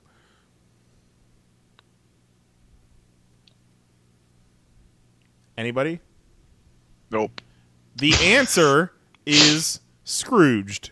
She played the uh, uh what's it, what's it called? The Reindeer. no. There's Scrooge. Uh, she she played the Bob Cratchit role, but she was a f- black female called Grace Cooley in Scrooge. She she was Bill Murray's uh, assistant, abused assistant. See, all I picture when you say her name is a tiny is a robot toy I had when I was a kid named Alfie. One day, Alfie was left in the sun, and his battery melted, and he started screaming as he died. Oh, he started screaming. Oh, that's horrendous. Like he was, he started saying his phrases, and then it just kind of turned into "Oh God," and he died. Why, Kelly? Why? Why did you leave me in the sun? Did you name him Alfie or was his name Alfie? His name was Alfie. I feel like I know of a robot named Alfie from something. Well, let me first wrap up Black Mariah by saying she is 100% female black kingpin. Uh, it says she's exceptionally strong considering her weight. That's that's the description of her power, and also that she has a pair of poison knitting needles, and she uh, fought Iron Fist too. So maybe she'll cross over into Iron Fist. Okay, uh, Kelly, is this is this the Alfie that you remember? Let's see. Yep. Man, that is that is sad. so it was like a like a kind of like a speak and spell. It was a game, Yeah. like a learning game. yeah. Oh, poor Alfie was like, "Ah, oh, why have you forsaken me? That's sad, man. Eh, R.I.P. Alfie. sorry, Alfie. Shouldn't Uh, have left you in the sun. I should have taken better care of you. You, you taught me things. Yeah, I had a Han Solo blaster when I was a kid. And it was electronic, and it made the electronic noises and stuff like that. And I played with it in the sandbox once, and it got sandy. So I thought I could wash it off in the sink, oh, but Oh, no. that ruined all of the electronic bits in it. So it was Aw. it was done for. Han didn't shoot first. He never shot again. so our next story is a uh, little anecdote that James Gunn posted on his Facebook page. Uh, uh, Josh Dunlap got in touch with James Gunn, and this is about Guardians of the Galaxy. I'm going to read it word for word for you. Hi, James. This is in response to your recent post about Guardians being released a year ago and the effect it has had on my son. My son is four years old and has a condition known as dyspraxia, which not only interferes with motor skills but speech as well. When Guardians came out, Sawyer could only say about three words and would communicate to his mother and I by other means. When he saw Groot, something clicked inside him and he connected with him on a level I haven't seen. He began to mimic him and he would use the word bah for a lot, but after he saw the film, he would change the tone in which he said it to convey a different meaning. He would also start saying Groot for many things as well. Since that, he was finally able to go to a speech class and it w- has helped amazingly. I just wanted to thank you, though, for a script and movie that was written so well that a four year old, three at the time, could connect with someone who had the same language barrier. Uh, great story, but he commends him for writing a great script when all Groot said was, I am Groot. I was thinking that same thing. I was like, you can't really give James Gunn too much credit for Groot mean, saying "I am Groot" he- because that's kind of his thing. he directed it and he directed Vin Diesel and it, and he gave I am Groot different affectations which is kind of what they're getting at there is is he would say bah but instead of Yeah. saying bah bah, No. he would say like bah. I hear you. But that's like that's like congratulating whoever did the Daredevil show for making him blind. Like he was gonna be, he was gonna say "I am Groot." He was gonna say it in different inflections. That's what he does. That's what Groot does. If he didn't, it would have been a massive failure on the part of that director. Point taken, Mahoney. Where does this guy's email address? I would like to get in touch with him. Josh Dunlap on Facebook. I can I can link you I'm to his Facebook up. page right now. I'm sending him a picture of what's his face with the dog on his chest. Mahoney's coming for you, Josh Dunlap. I'm gonna be like, um, actually, the person you want to thank is whoever the fuck invented Groot. I don't have any idea. Probably Wasn't uh, it Stan Lee? I I think Stan Lee like drew him in the background of something one day. I don't. I don't think Stan Lee should get any credit. I feel like uh, I feel like modern day Groot was invented in that Annihilation uh, series. Yeah, because originally he just talked like a normal person. I think. I I feel like when he was introduced, they explained that like something had happened to him, and now he only said, "I am Groot." Something, yeah. But I don't know. It's been a while. You know who would know? Goat. Why isn't Goat here? Goat. I'm sure He he's must be stuck in the bathroom. Oh, as you well. sent me his real Facebook account. because the CBR story linked to the post on James Gunn's Facebook page, and it was hyperlinks to you know the Josh Dunlap's Facebook profile. I wonder how many people have already yelled at him for this. Oh no. Uh, He's probably like, "Why is this public?" Remember, uh, what's her face, the Punisher Warzone director, who said she would do Ms. Marvel for free, and yelled at CBR that that was supposed to be a private tweet between friends. even though she didn't actually at mention anyone in particular, she just posted it on her pri- or her public Twitter account. She's such a dummy. I hope She's she never gets, I hope she never gets another directing job as long as she lives. I hope she directs another Punisher movie. No, oh, she is not. Allowed. she's gonna be in charge of the Punisher Netflix show. I'd be okay with that. No. Sign me up. It sounds good. You would. I love that movie. The next story is real life Superboy. Four year old Kal-El he- helps save family from crash. Four year old Trinidadian boy celebrated as Superboy for saving his mother and aunt after their car drove off of a cliff. So to continue uh, my good Samaritan shitting on, uh, I'm gonna need some details of how this four year old saved these people. Okay. Because like I've had plenty of occasions where Katie will find like you know I'll be like, oh no, I can't find the remote, even though I can see it, and then she finds it. and I'm like, you found it, great job. like, come on. He got thrown from the car, and then he what? Got a cell phone and dialed nine one one. All right. Walked to the highway and flag down flagged down assistance. I got the news story right here. Let's let's listen together. The TV6 News at 7. Talk about living up to your name. A four-year-old is being called a hero after he was what? able to get help for his family when their car went off a cliff in Maracas.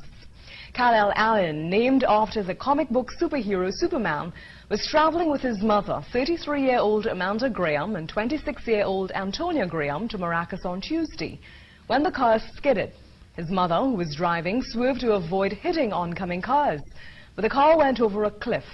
All three occupants were thrown from the car through the back window. Kal-El's mother told him to climb about 100 feet out of a ditch to get help. He did, and the boy was able to flag down a good Samaritan. The little hero spoke to the Express's Alexander Verzal and Ernesto Alves at his home at Acal Trace in Santa Cruz. Holy shit. And then we step out, uh-huh. and the car gets turned up. You got to climb up. Yeah, I climb up. You climb far. That's 20. That's a great interview. yeah, like, it can't be like, hey, hey, turn the music off. We're on TV right now. so basically, Uh, It's basically what you all, said, Mahoney. Put the kid in a car seat. Uh, and then he, they were like, "Hey, you walk towards the road, and hopefully someone will wonder why there's a four-year-old walking on the side of a highway, and they will look down this ditch and see my car." Right. Okay. But hey, good for him. in the He- background of that interview. He's totally gonna tell some chick that he did this in like freshman year of high school and get a hand job. So great, good for you, Kal-El. I actually remembering now that his name is Kal-El, he's never getting a hand job. So it's fine. uh, looks like I found a better interview uh, uh, with Kal El that has better audio. Let's see. Let's see how this works out. I took my grandma car because I got mad at my mom, and then I suddenly had my friend come in, and he smokes with cigarettes. He started the vehicle. Then. Well, I think there's another bit here from little Kal El. Let's see. I want to do it because it's fun. It's fun to do bad things, to drive into a car. But did you know that you could perhaps kill somebody? Yes, but I wanted to do hood rat stuff with my friend. It all. I love that bit. oh, that kid. Yeah, you kind of you, you see the headline, and you're hoping that this four year old lifted a fucking car at some point, right? Yeah, yeah. Got the that that in the heat of the moment adrenaline strength, but that is clearly not what happened here. See, I, it initially the uh, when you started playing the news story, it threw me because even though I heard Trinidad, I didn't link it with being somewhere not America because I thought no one outside of America would be dumb enough to name their kid Kal El. well, no. I understood that it was in Trinidad, but I didn't expect a news broadcast from Trinidad because I figured they wouldn't be in English. So I thought we were going to get, you know, Sacramento commenting on the story, and then it was no, full on Trinidad. Well, what, what Possibly Tobago. I don't know. is, what is the language of Trinidad? Trinidadian? I think it's English, bro. Sounds like it, kinda. Common languages: English, trainee English. So Training English? Tre- trainee English. So oh, English spoken by said the trainee English. English, I you said too. English I was like, spoken by the. Yellow Ranger. the, the Yellow Ranger. Remember when Juan convinced everybody she was dead? She is dead. She is dead. Nah, that's a Juan joke. nah. uh, so finally, Yvonne Craig, who played Batgirl in the '60s Batman TV series, passed away uh, last week at the age of 78. Uh, some sort of fucked up cancer. Uh, let me. uh, Her official website has the obituary. That's exactly what they put in your obituary when you die in a sex act. Complications brought about from breast cancer that had metastasized to her liver. Yeah, that translation choked herself to death masturbating with a belt around her neck. Jeez. Do women do that? Yes. I mean, I wouldn't think that would be separated by sexes. That just I don't know. The the hanging yourself by your neck and jerking off, that seems like a very male activity. No, it, it does, but I, I, I, they're probably into it too. I mean, obviously not all, mo- not all of them. It's Yeah, a small minority. I know that females, women are into, you know, BDSM and getting choked and so so forth. I just that just seems like a lonely guy thing to do. and like specifically in a, in a hotel room right, kind of thing. right, right, right. A motel even. Yeah, yeah, yeah. Holiday Inn. You can't do it in a motel because they don't have uh, they don't have rods in the closet. Yeah, they come on, Kelly. No, you're right. But no, they have Uh, rods. It's just the weird hangers. Well, yeah, you, Yeah. nothing you can, can hang yourself from. Uh, you know how many people would kill themselves in a Motel Six if they had if they had rods in the closet? Not with that, That is attitude. true. How many people do kill themselves in a Motel 6? But it's a lot more than you'd expect. Probably. I didn't realize Super that uh, whenever Batgirl was going to be on an episode of the Batman TV show, she would be in the opening animation. I didn't know that that was a a specific thing that you know you see Batgirl in the opening animation and you know she's going to be on the show. Yeah, I thought she was just in the opening animation. Her costume was so sparkly. Yeah. She I pointy searched boobs. suicide rates in Motel Six, and it's not telling me anything. Ooh, well, yeah, I- they've buried it. A lot of murder suicides at the Motel Six, though. There was almost a murder suicide at a Motel Six, like in my town. Murder Or one of suicide. these- one of these near towns. Murder suicide at the Motel Six and cream. Yeah. the original draft of that joke was guy who killed his family Chip, and then I was like, no, no, no, and cream. yeah, yeah, that implies that his name is Chip. yeah. What I found in creating new wrestler ice cream flavors is names of people and flavors of things. They don't match up as far as rhyming goes a whole lot. No. No. So it's it's tough. But Did you add the ones I've sent you to the Yes. list for the next commercial? yes, sir. Yes, sir. Good. Good. Good. Good. Yes, I. Did I, you add pencils? I'm gonna have to do a version of the commercial with all of Mahoney's flavors. pencils. Goddamn pencils. we know Lee won't listen, so Lee will hear the commercial and be like, "What?" and that silly son of a bitch milk.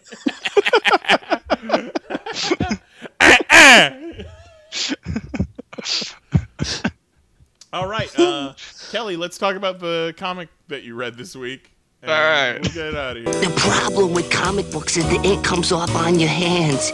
Every time you turn a page, you have to wash your hands. Yeah, so earlier this afternoon, I filed away a bunch of comics and forgot to look at which ones I had read last week. So I don't remember what came out last week, but I can see on my shelf I read Ultraman Volume 1 from Viz. And that was pretty okay. Review of it went up on the site today. Yeah, and got a lot of traction on Twitter today as well. Oh, did it really? yeah, uh, Shit. Cool. a bunch Likes of, Japan shit.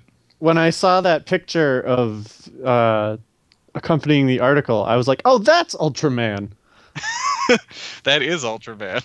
that looks like Ultra Ultraman, like with those Yeah. shoulder pads and the Wolverine claws.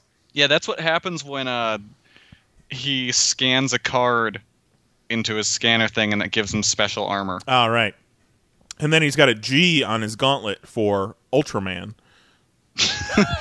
Uh, I think that's uh shit, I can't remember what armor that's for, but it's like Mecha Giron or some shit. G unit. I will say Ultraman X the TV show is better than Ultraman the manga. Because Ultraman X is a ridiculous, ridiculous show, and it might be my favorite TV show I watch right now. Only thing I like better is Rick and Morty right now. Was the opening bit on the show today from Rick and Morty? I don't think it was. What, like I just assumed it. wa- I didn't recognize it, so I just assume it's from Rick and Morty. And I, I Oh, didn't no, recognize that sounded either. like uh, that sounded like Bob's Burgers. It was definitely one of the voices from Bob's Burgers, but I couldn't tell if it was from Bob's Burgers or just that person doing a voice of a different character. Remember when the the opening bit uh, to the show used to be like relevant to s- stuff that happened that week, and now Yeah. it's just things that Lee watched. yeah. Which like it's a lot of work to pull that audio. yeah, yeah, yeah. like why pull it if it's not relevant? Fuck it. I mean, it's funny and I like that he does it. It's just I'm I would be too lazy to do that. Did any of you guys watch? Just uh, completely unrelated. Did any of you guys watch uh, True Detective season two? No. I watched three quarters of True Detective season one. I finally gave up on season two today. I watched an episode, decided I didn't give a shit about anything that happened, and then said, "You know what? I'm done. I'm done with this show." For as high people were on True Detective season one, I think love it was- season one. It's pretty unanimous that no one likes True Detective season two.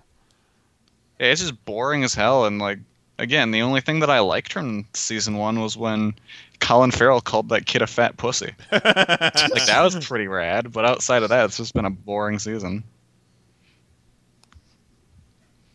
Yeah, I season one didn't grab. I think I got my expectations too high, Probably, yeah.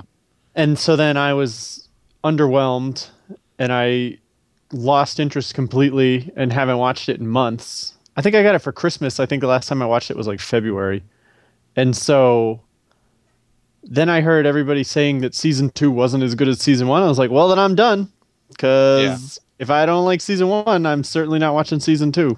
Although maybe you I'd love it. You don't need to watch season two. Like it's com- you could just skip from one to three because none of them are related to each other. Right. But that is exactly how I end my ties with shows, Kelly. Is I will all of a sudden be like mid episode and say, you know what, fuck this show, and I just delete every episode on my TiVo. Uh huh. Yep, that's what I did today.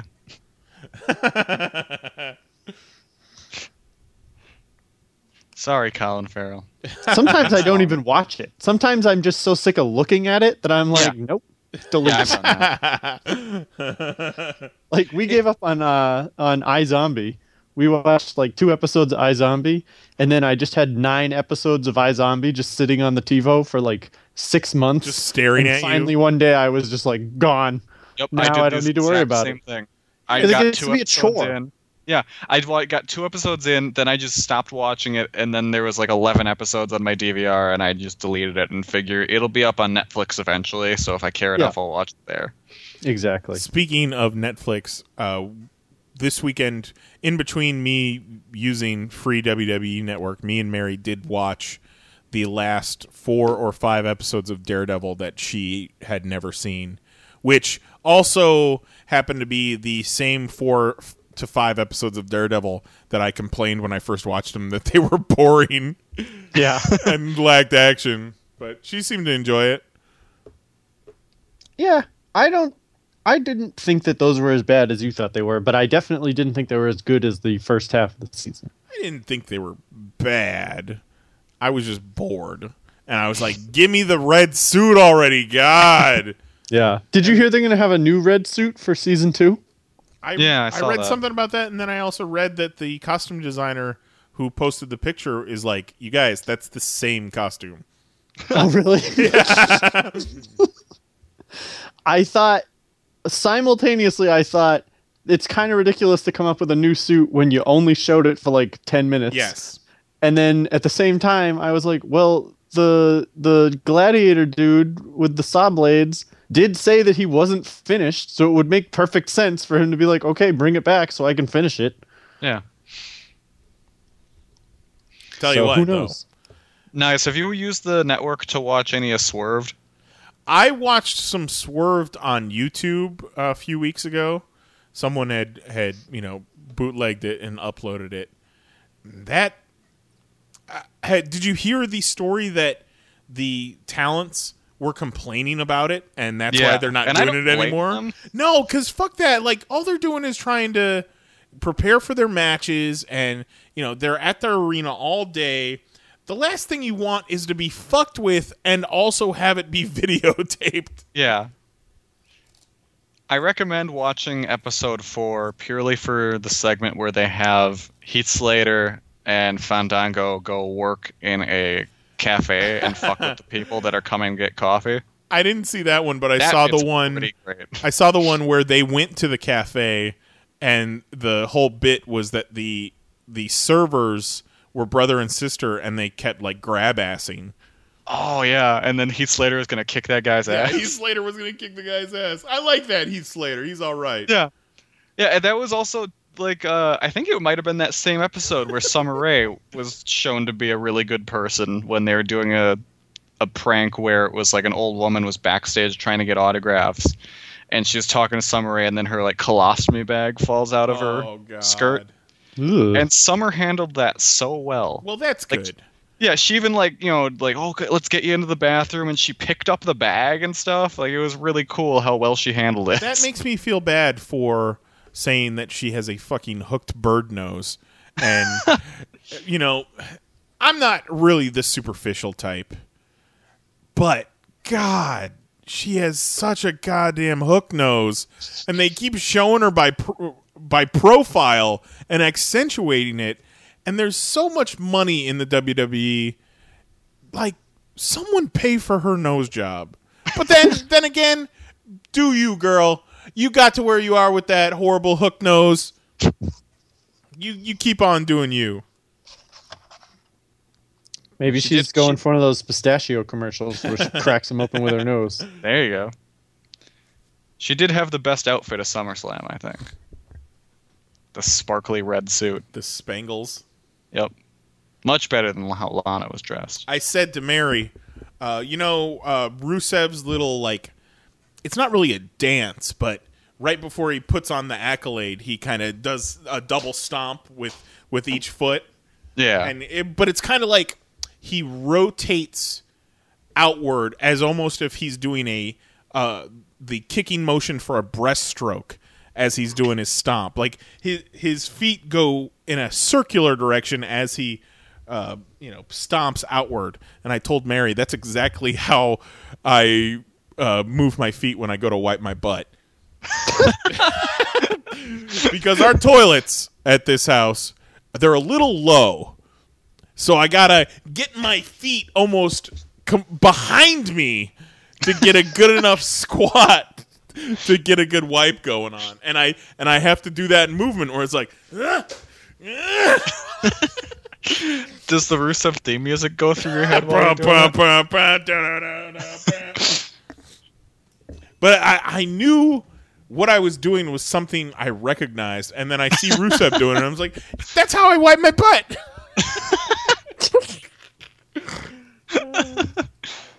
That's exactly what a wrestler wants you to think while they're doing something in the ring. Well, let's let's call it a night, guys. Yeah. I, I think All I right. think we've worn out our welcome. I think it's been fun. Good interview, good stories, uh, good ice cream flavors. Oh hell yeah! Oh hell yeah! Strobert over. Strobert over. I don't even remember the thing that I was gonna make a shit teeth swipe. Shit teeth swipes. Oh, something with the pop, the popsicle one with total Oh. progress. Popsicle total. Shit, let me find it. Yeah. Let me find it. Go faster, Twitter app. Oh, these are all on your Twitter Yeah. at Comic Geek Kelly on Twitter. Also, uh, uh, GodHatesAstronauts.com. Uh, Shove a popsicle, total progress. Yeah. what were you trying to say? I think that was supposed to be shove, a popsicle, up, up your ass. Shove a popsicle, total progress. Kinda, like you know when you you look at one of those posters, the 3D posters, and you have to kind of blur your eyes, and then you can see the image. You have to kind of zone out while you listen to Kelly, and then you can hear perfectly what he's trying to say. All right. Well, you can catch us again next week. Uh, same pop time, same pop ch- channel, 10 p.m. Eastern Standard Time, Eastern Daylight Time right now, actually. Uh, chat.panelsonpages.com. Check out the main site, panelsonpages.com. Follow us on Twitter at panelsonpages, Facebook. Uh, I do believe we have a Grindr account now. Uh, our Ashley Madison did get shut down. uh, so there's that. And um, that's about it for Dan Mahoney, Kelly Harris, Jason Knize, and the absent Lee Rodriguez. This has been the Popcast, and uh, we'll see you guys next week. Love you. Bye. Yo, it's the Lonely Island. We got my man Yorm Keeves in the house. And me, you know who the F I am. And if not, let me spell it out. They call me D U D E T H A T H A S S E X W I T H P I G S F O R M O N E Y B U T O N L Y A S A S I D E T H I N G R I G H T N O W, comma, I apostrophe M J U S T S H O R T O N C A S H A N D H A V E I R O N S I N T H E F I R E B T I N T H I S E C O N O M Y I T apostrophe double L H A V E T O D O M Y N A M E I S. Lenny.